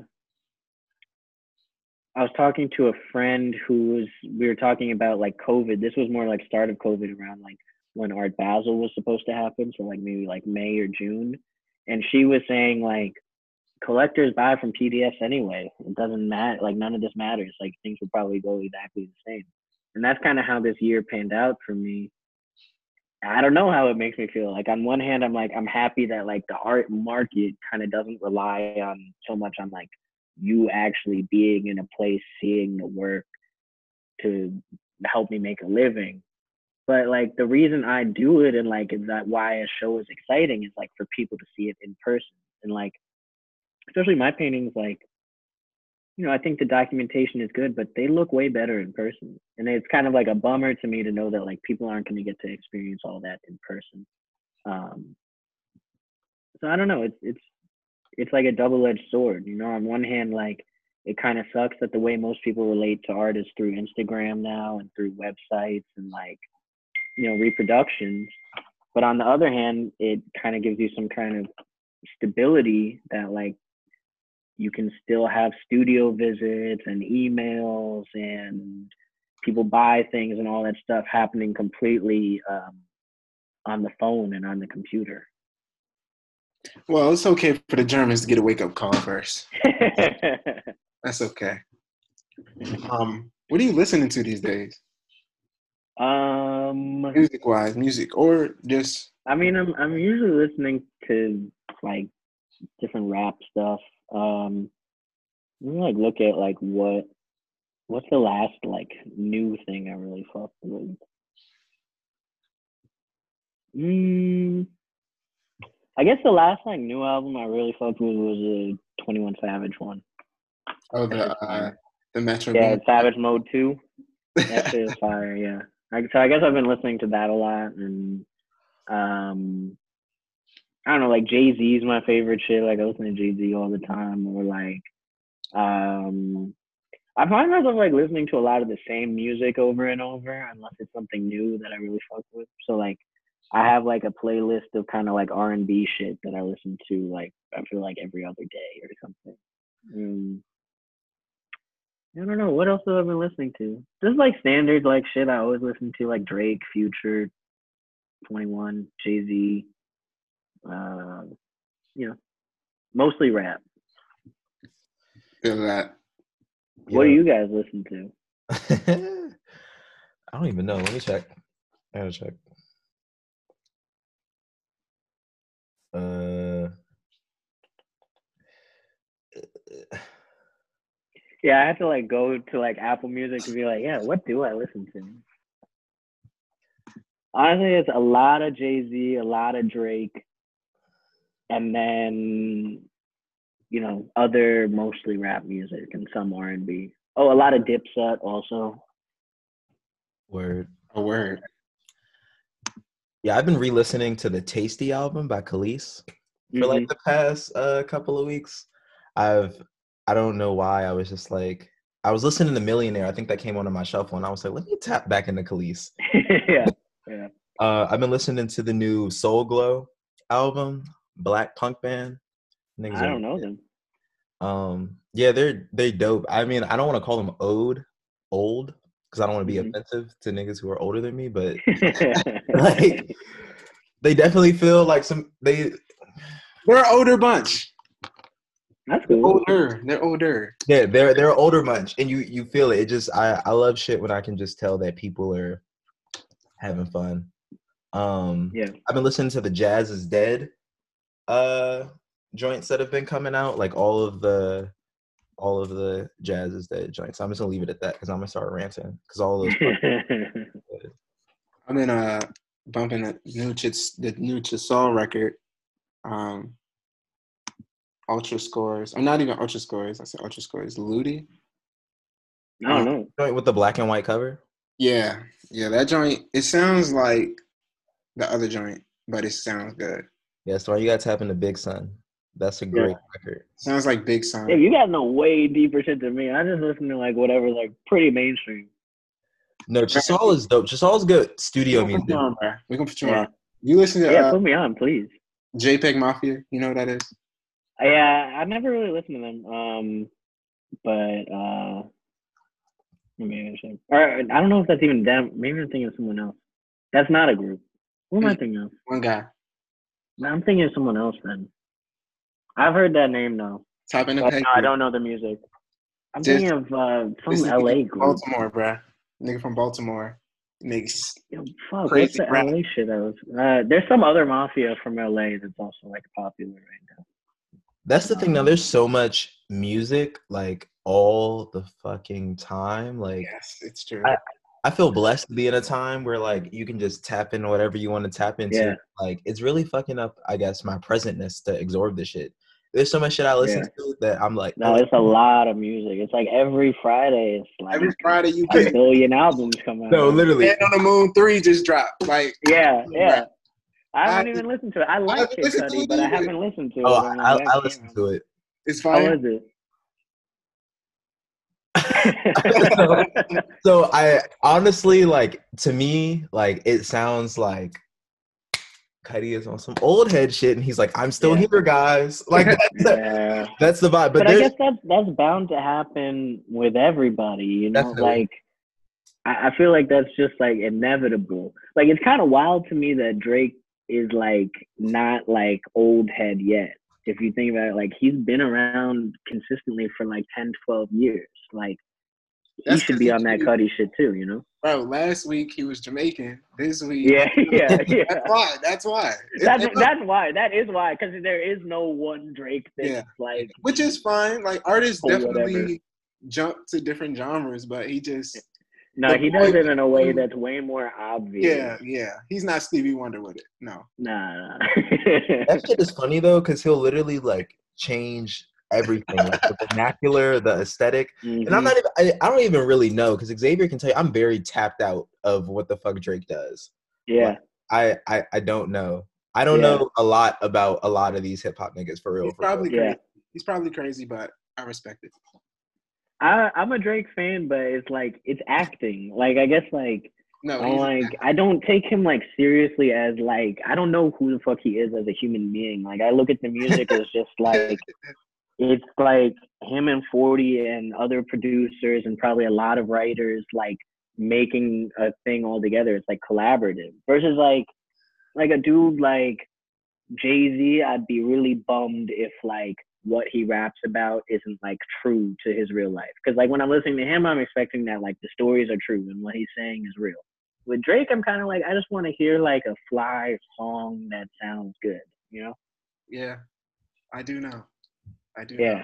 It is. I I look at him as like he's an actor, and it's like acting, And it's funny, bro. Like I be and it's trying, funny. I be trying to tell Reggie, bro. Like you don't even have to actually really, really fuck with it, bro. But the Yeah. shit funny, bro. Bro, the jet like I love like too much for me, bro. what's too That- much? They gave gotta- it a 747 For free. Oh yeah, that's just crazy. Yeah, with his that name is on it. And I mean, like sometimes he goes too far too with like the accents. It's like, Yeah, bro, accent you're bugging. Like, Accent's crazy.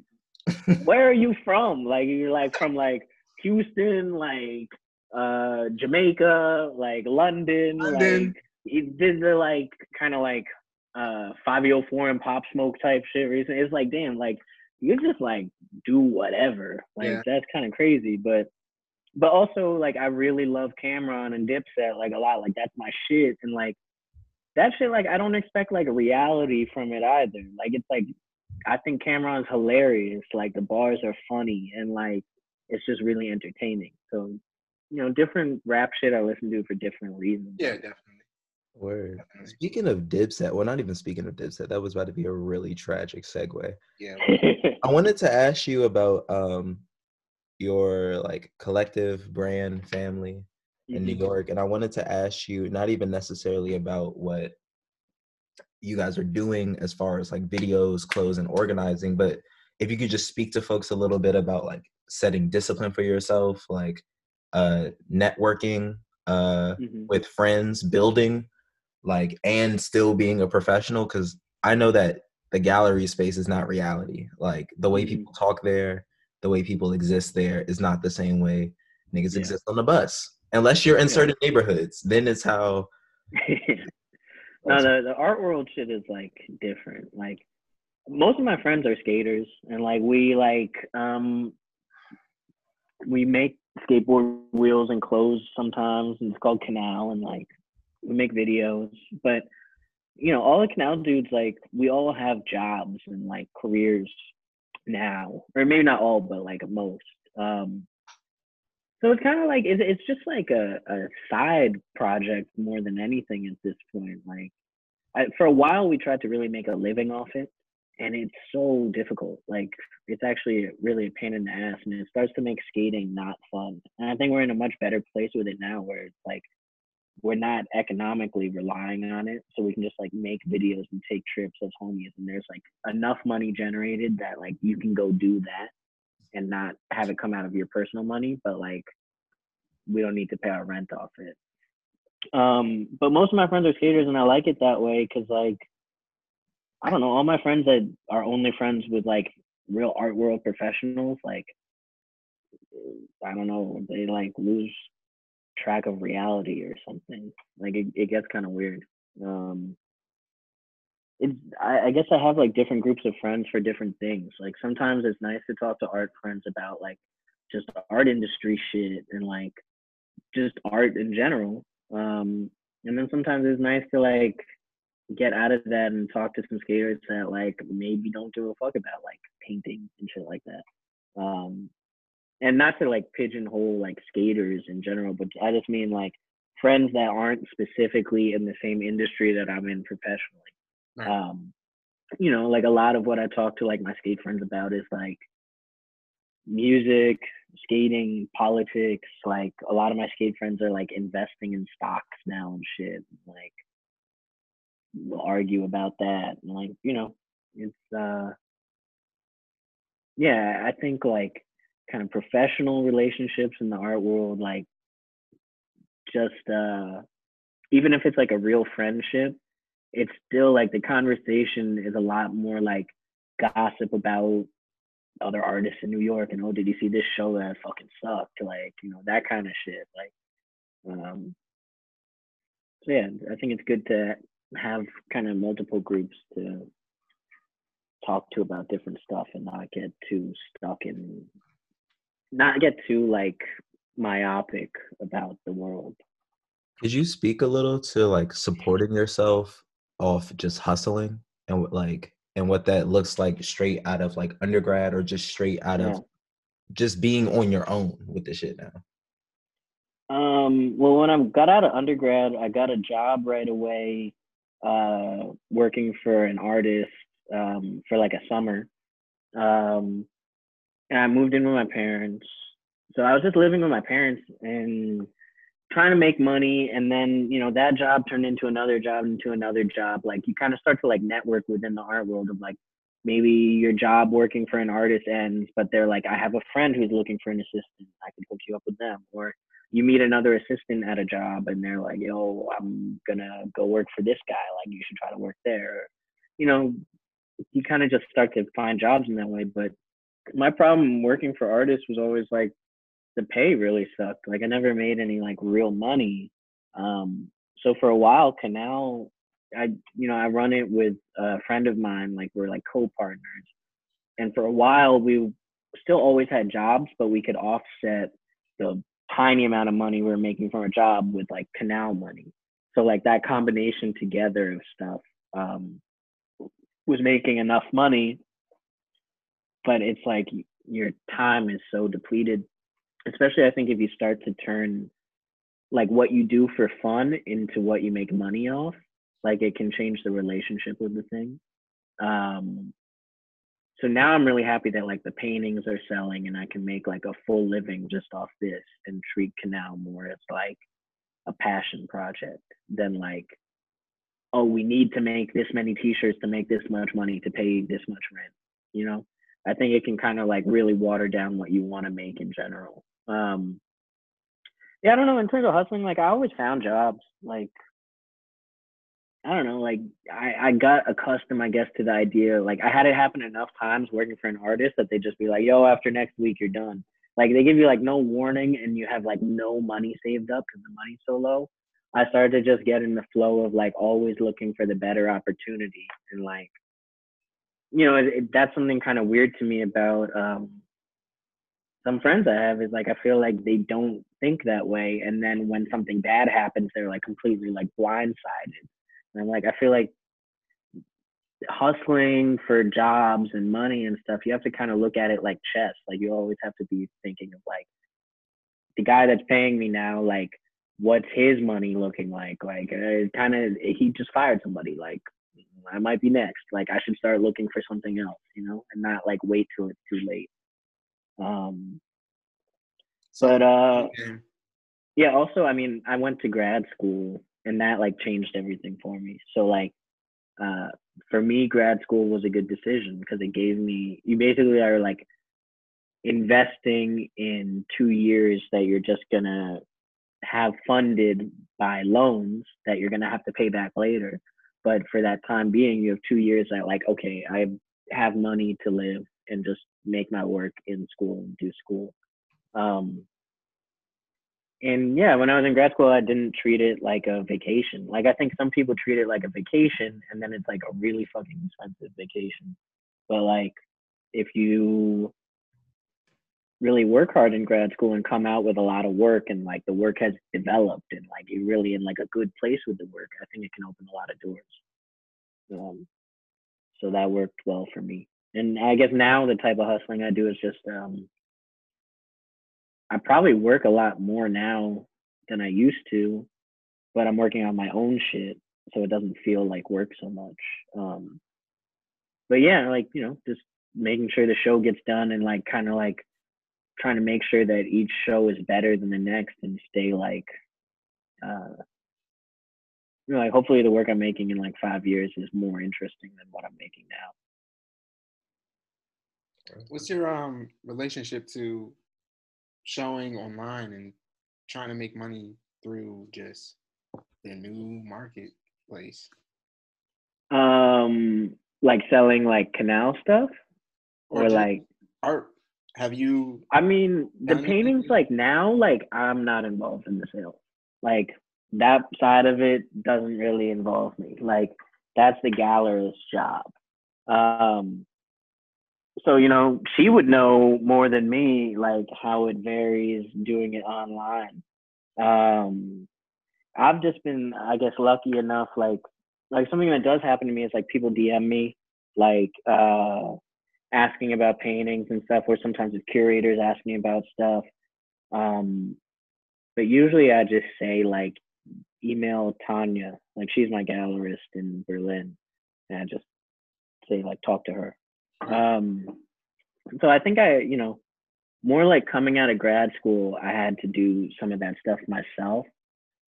But I, I sold probably like three things myself after grad school before then like uh having a show in New York that the space sold the work and then they put me in touch with Tanya and then I did a fair with her and then the show with her it, the sales part has been kind of out of my hands for like a year and a half. So getting a gallerist was definitely a good. Yeah, yeah, yeah. I mean, I think, um, yeah, it's like the perfect situation for me. Like that's what I want. Is like I just want to make the work and somebody else do all the business side of it. But you have to do some of the business side yourself. I think like the part that's really important is finding the right gallerist and that's not easy and it's it's always kind of a risk like you know so far things are working well with Tanya but like I know it's working well for me but I know other artists that it it doesn't always work well for you know? Like I think it it's it's so impossible to say like what's going to be a good situation for what artist because all of our work is so different um the moment can change. Like it's all there's no like rules to any of it. You know, I feel lucky right now, and like having a gallery is working really well for me right now.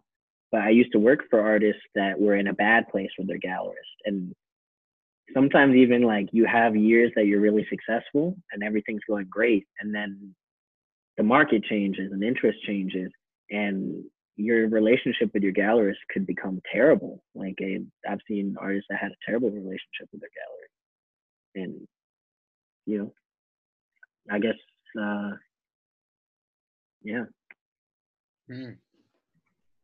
I guess like I feel like right now I I'm I'm not really hustling how I used to um cuz now I have like opportunities coming up. I'm really like lucky right now in that way. Um when I was younger I hustled more. Like before grad school I also applied to a lot of residencies and stuff like that. Um and I got like two that were good. Um you know, you have to get used to rejection. Word. At every but level. the two that I got were great, and like it, all that stuff like it opens doors that you never expect.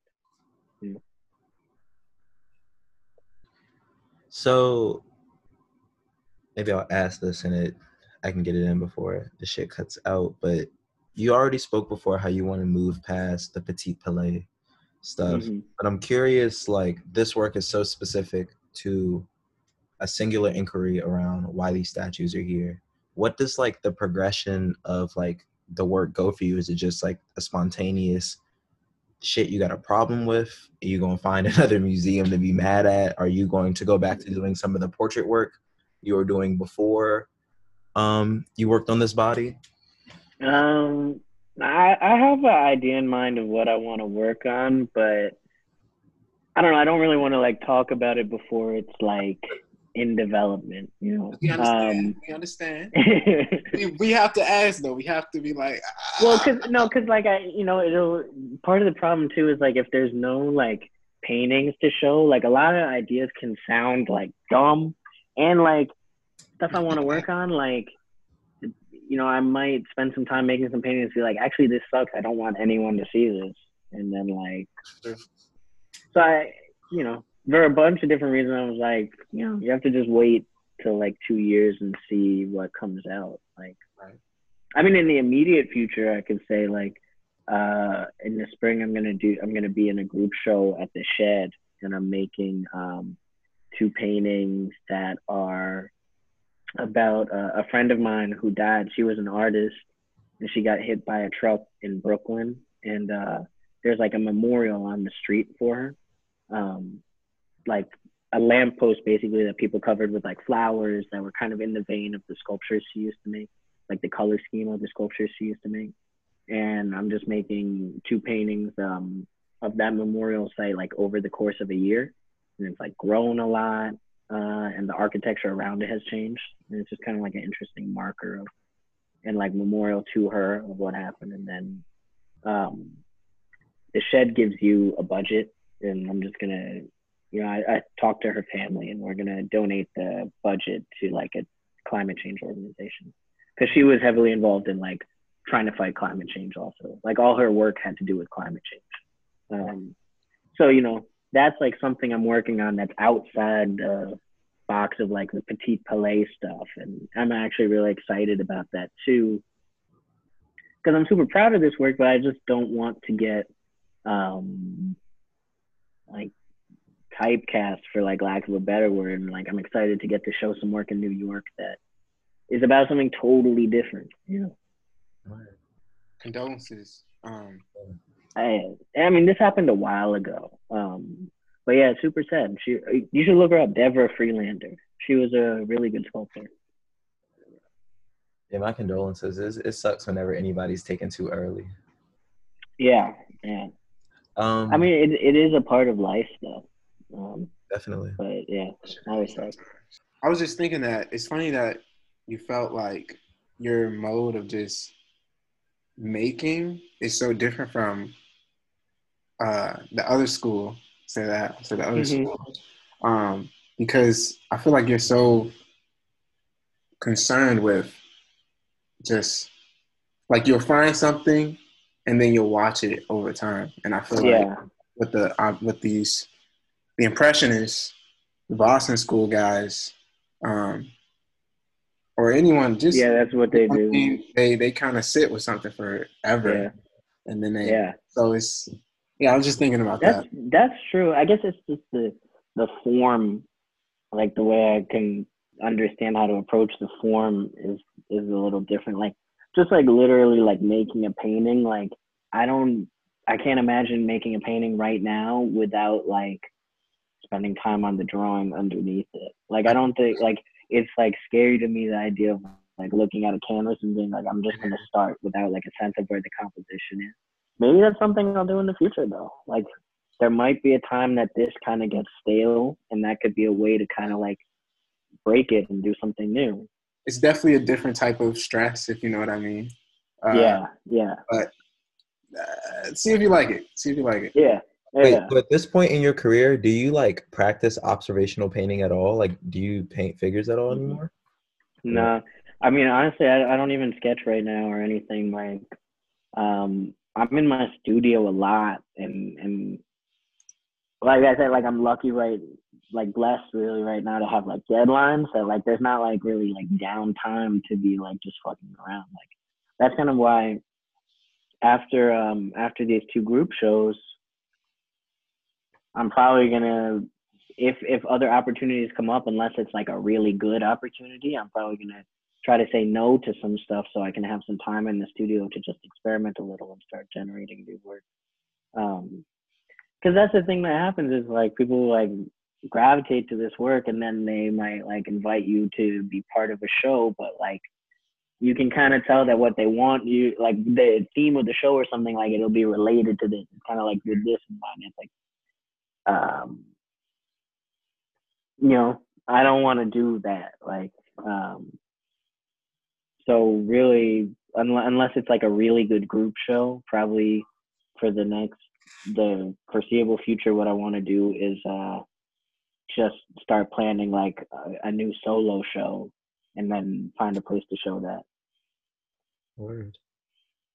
Well, that kind of actually taps into what I wanted to ask you, just about like growing up a skater, finding places, roaming, loitering. mm-hmm.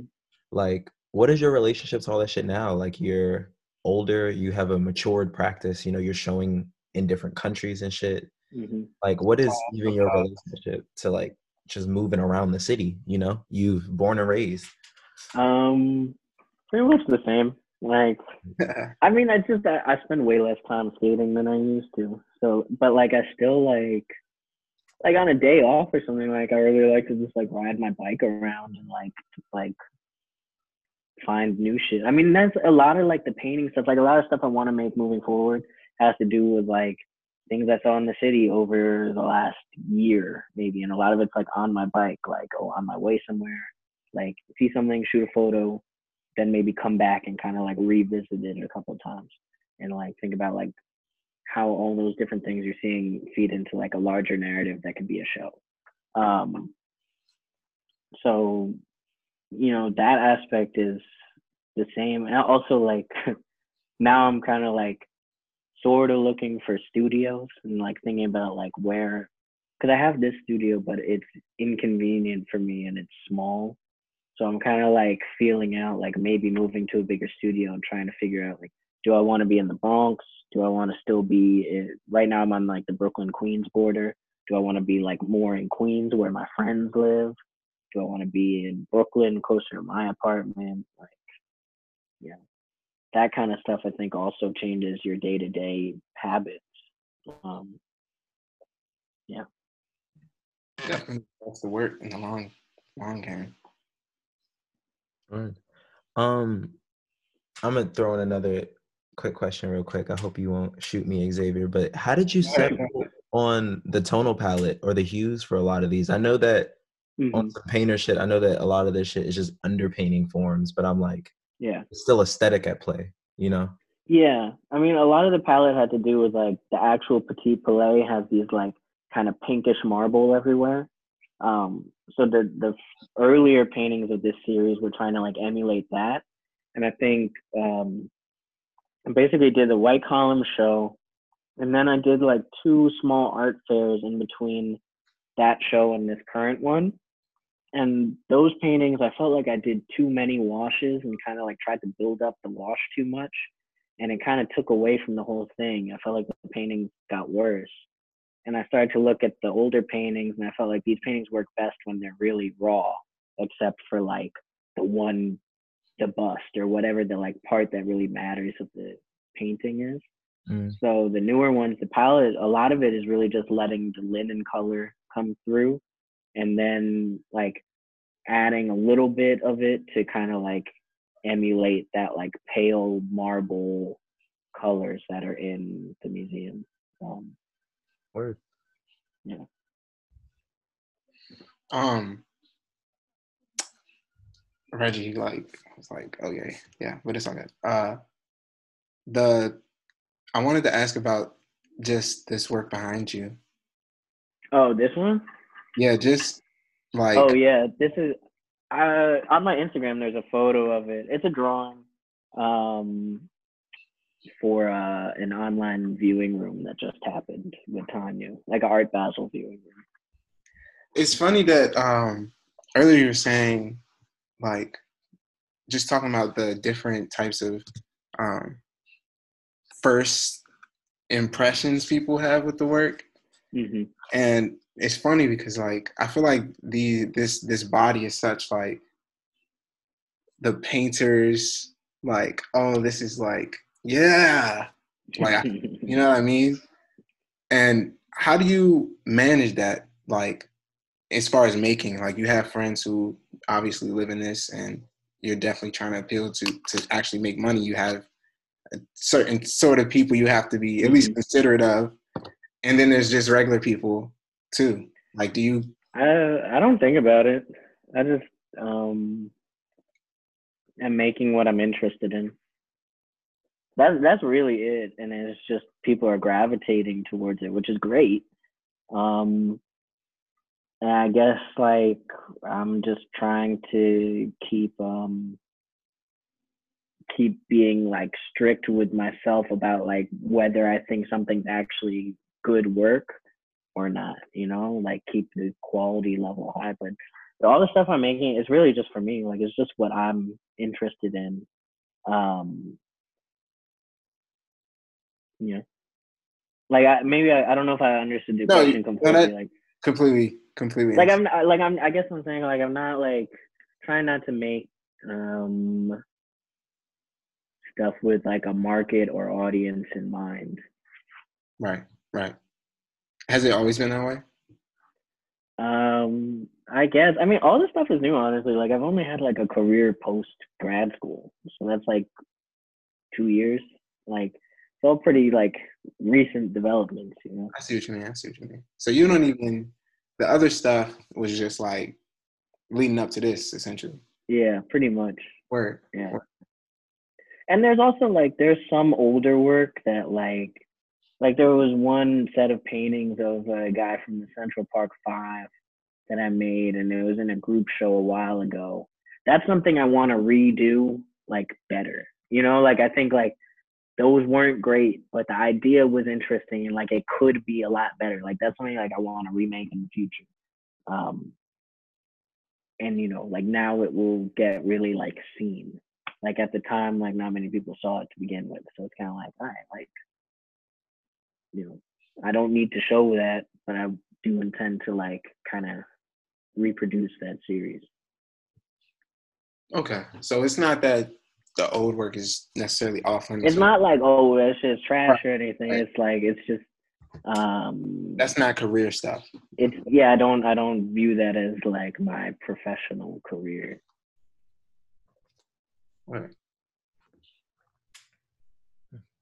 Like even like in a talk like uh, more show that stuff um just to give a sense of like what i was making like before like really getting to show you know and like hopefully like show like kind of evolution of like a way of thinking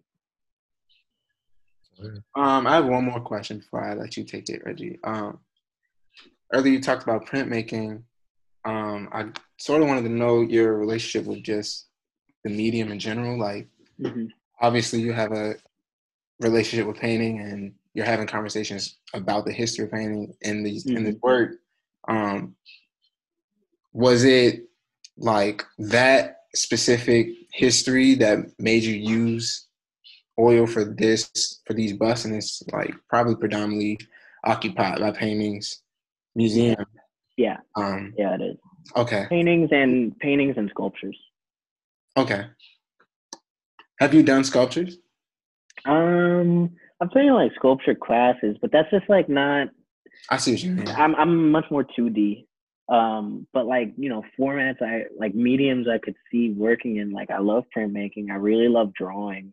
Like the only other petit palais stuff I might make is like me and Tanya talked about doing a smaller scale show of drawing uh, next year, which is something I'd love to do because like the drawings kind of do something a little different than the paintings, but they, you know, like I, you can't really see it from here. If I was on my phone, I'd like show it more mm. closely. But basically, like the way I've been doing the drawings is like the paper is gridded out in like a grid format, but then the part where there's the bust, it kind of like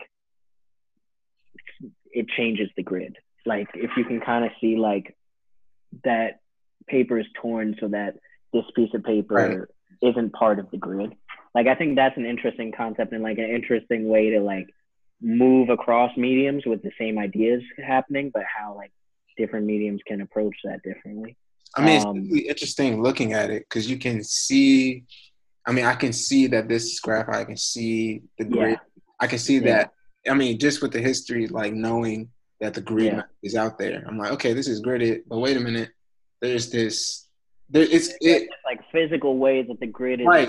and it's right it's here. it's kind of cool because it it like also has this compositional effect of another layer of like, Mhm. no, this Yeah. is Yeah, yeah. like- No, I'm I'm like really into the drawings and like people reacted really well to this drawing too, which was cool because it kind of gives like an incentive on the gallery side of like, oh, maybe we should do like a show of these. I'm like, yes, please, like Because uh, you know drawing is more complicated for a gallery to show because there's framing costs are really expensive. Mhm. um, and drawings just sell for less and they're harder to deal with because paper is so much more fragile. Like you know painting makes a lot more commercial sense but i love drawings and i want i wanted like an, a reason to show some drawing um, but yeah the petit palais stuff like the oil paint is like it's purposeful. I feel like if I'm making a painting, like I kind of want the paintings to like reference um like European painting, like and kind of be like seen as like just as important as like any older European painting. So like they're all on linen and they're all painted with oil and like I know how to paint. Like on a technical level, like they definitely show like this guy knows how to paint and is choosing to only paint this one thing that like in this European museum is kind of being like treated strange, you know? Like I feel like the that form is an important part of it of like or I, not form like attention to detail of like having like nice linen as the body for it. Um, Right. it adds to that conversation. And yeah, this is more of a technical thing. I'm sorry. I'm sorry, Reggie. Um, Mhm. How far are you pushing the drawing, or if I mean, I know you talked about you couldn't imagine just jumping on. To I mean, that's actually something that changed between earlier, like earlier stuff in this body of work, and now, like now, like um, I'm focusing a lot on the drawing part. Like the drawing is like really meticulous and really like fully rendered in kind of like an architectural style. The earlier paintings, like I might like loosely sketch out what the space around the bust looks like, but now I've been like I kind of found like I think these paintings work best when every every single detail is like really drawn in, and then there's like a light wash, like really kind of loosely done over it, but not so much color. And then like the bust is like really really painted. Like I think that kind of like three layers really works well, because like all the information is there visually, but you, it's like really clear what the the important part is like the part that like I really cared about. Um, but yeah, there, there's a quite a lot of drawing in these. The drawing probably takes the longest amount of time. Zay, I sent you the documentation for the drawing behind them to your Mhm. phone. Right.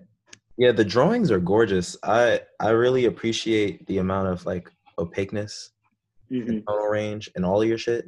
Yeah. 'Cause, They Uh, feel very like solid. Honestly, that's like that's something I learned from working for an artist. I was making drawings for him, and he kind of showed me this. Like, you make the drawing, and like before I worked for him, I never used different pencil weights.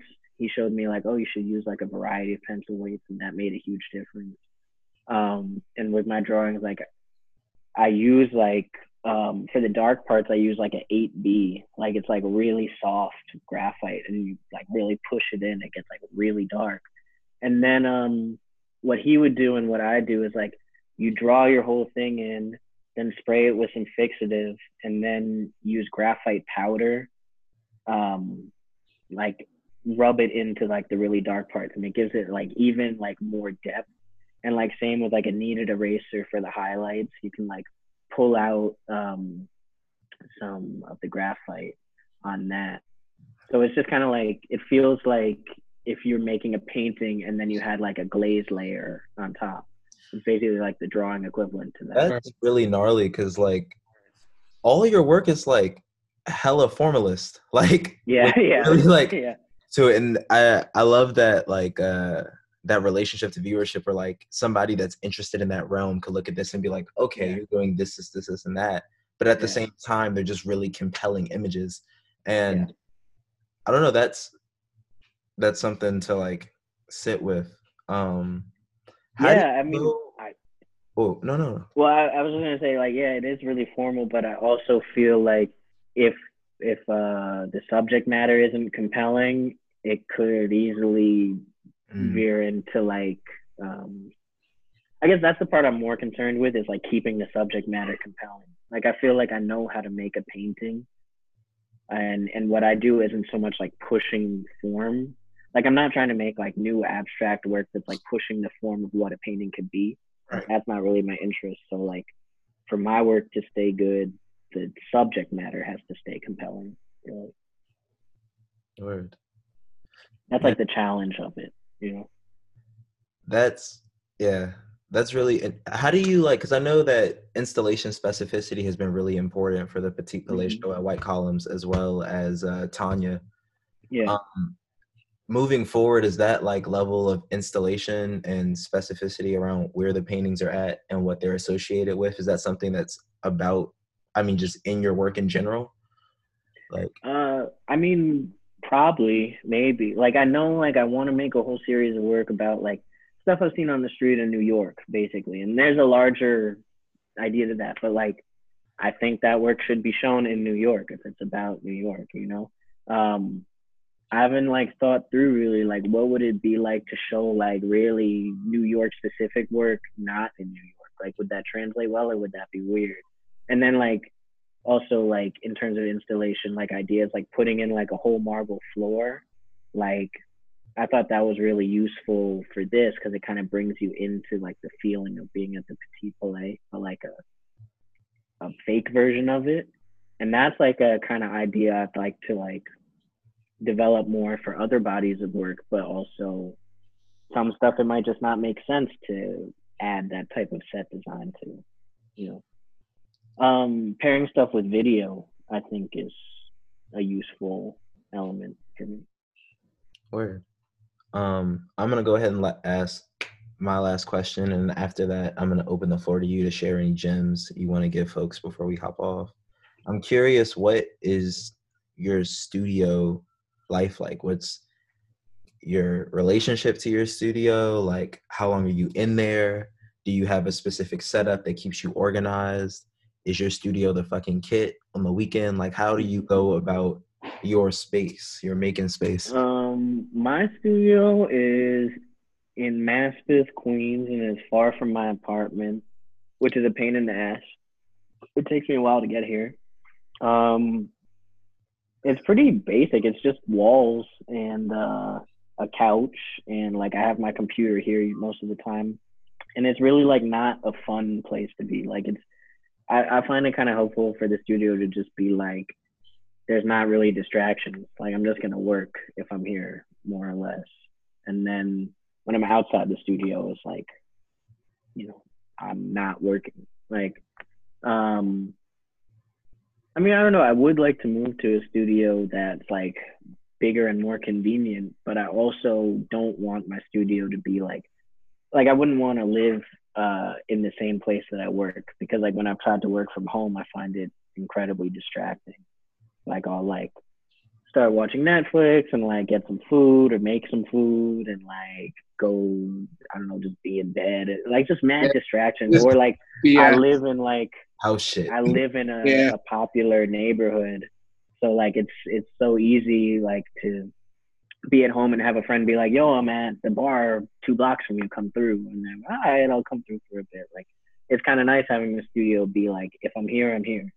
And like, um, but yeah, my day to day is uh, I usually work pretty late and then um, bike home or sometimes take an Uber home, which adds up too much, which is why I'm trying to find a more convenient studio. All right. And then uh, I wake up at like noon usually, and like if I'm going to the studio that day, I'll like go get coffee and then go to the studio, and the whole day is basically just at the studio. And then, you know, I don't know how many days a week I come. It varies. Like if I'm working on a deadline, it's my whole life is a studio basically. If I'm not working on a deadline, like uh, I don't know, kind of like four days a week maybe. So, yeah, How long does it take you to finish a painting?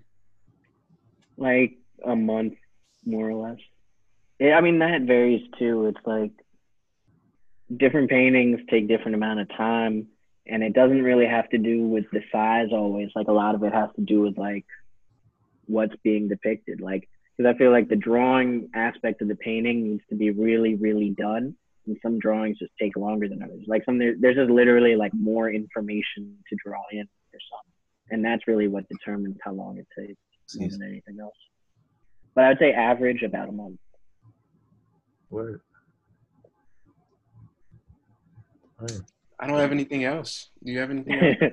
No, thank you for coming in today. Thank you for yeah sharing. no problem That's Esteban Jefferson to the listener. Didn't get it in the beginning. Tap in. We got. He has a beautiful body of work. This I don't Really, the, even. the at the at on fucking Insta is Esteban Jefferson. Yeah, there's Yeah. no reason for you to not know. yeah, if you guys are ever in New York, hit me up. I mean, Bet. these days there's not much to do in New York, but Yeah, normal life, you know. Yeah, normal. Whenever that comes back. Yeah, When that comes back, we can we can go push around the city. You can show us. yeah, exactly. So, Yeah. all Word. brother. Thank you for being with us in these All right. times. Thank you guys. Nice talking to you. Be safe. Stay up. All right. Peace.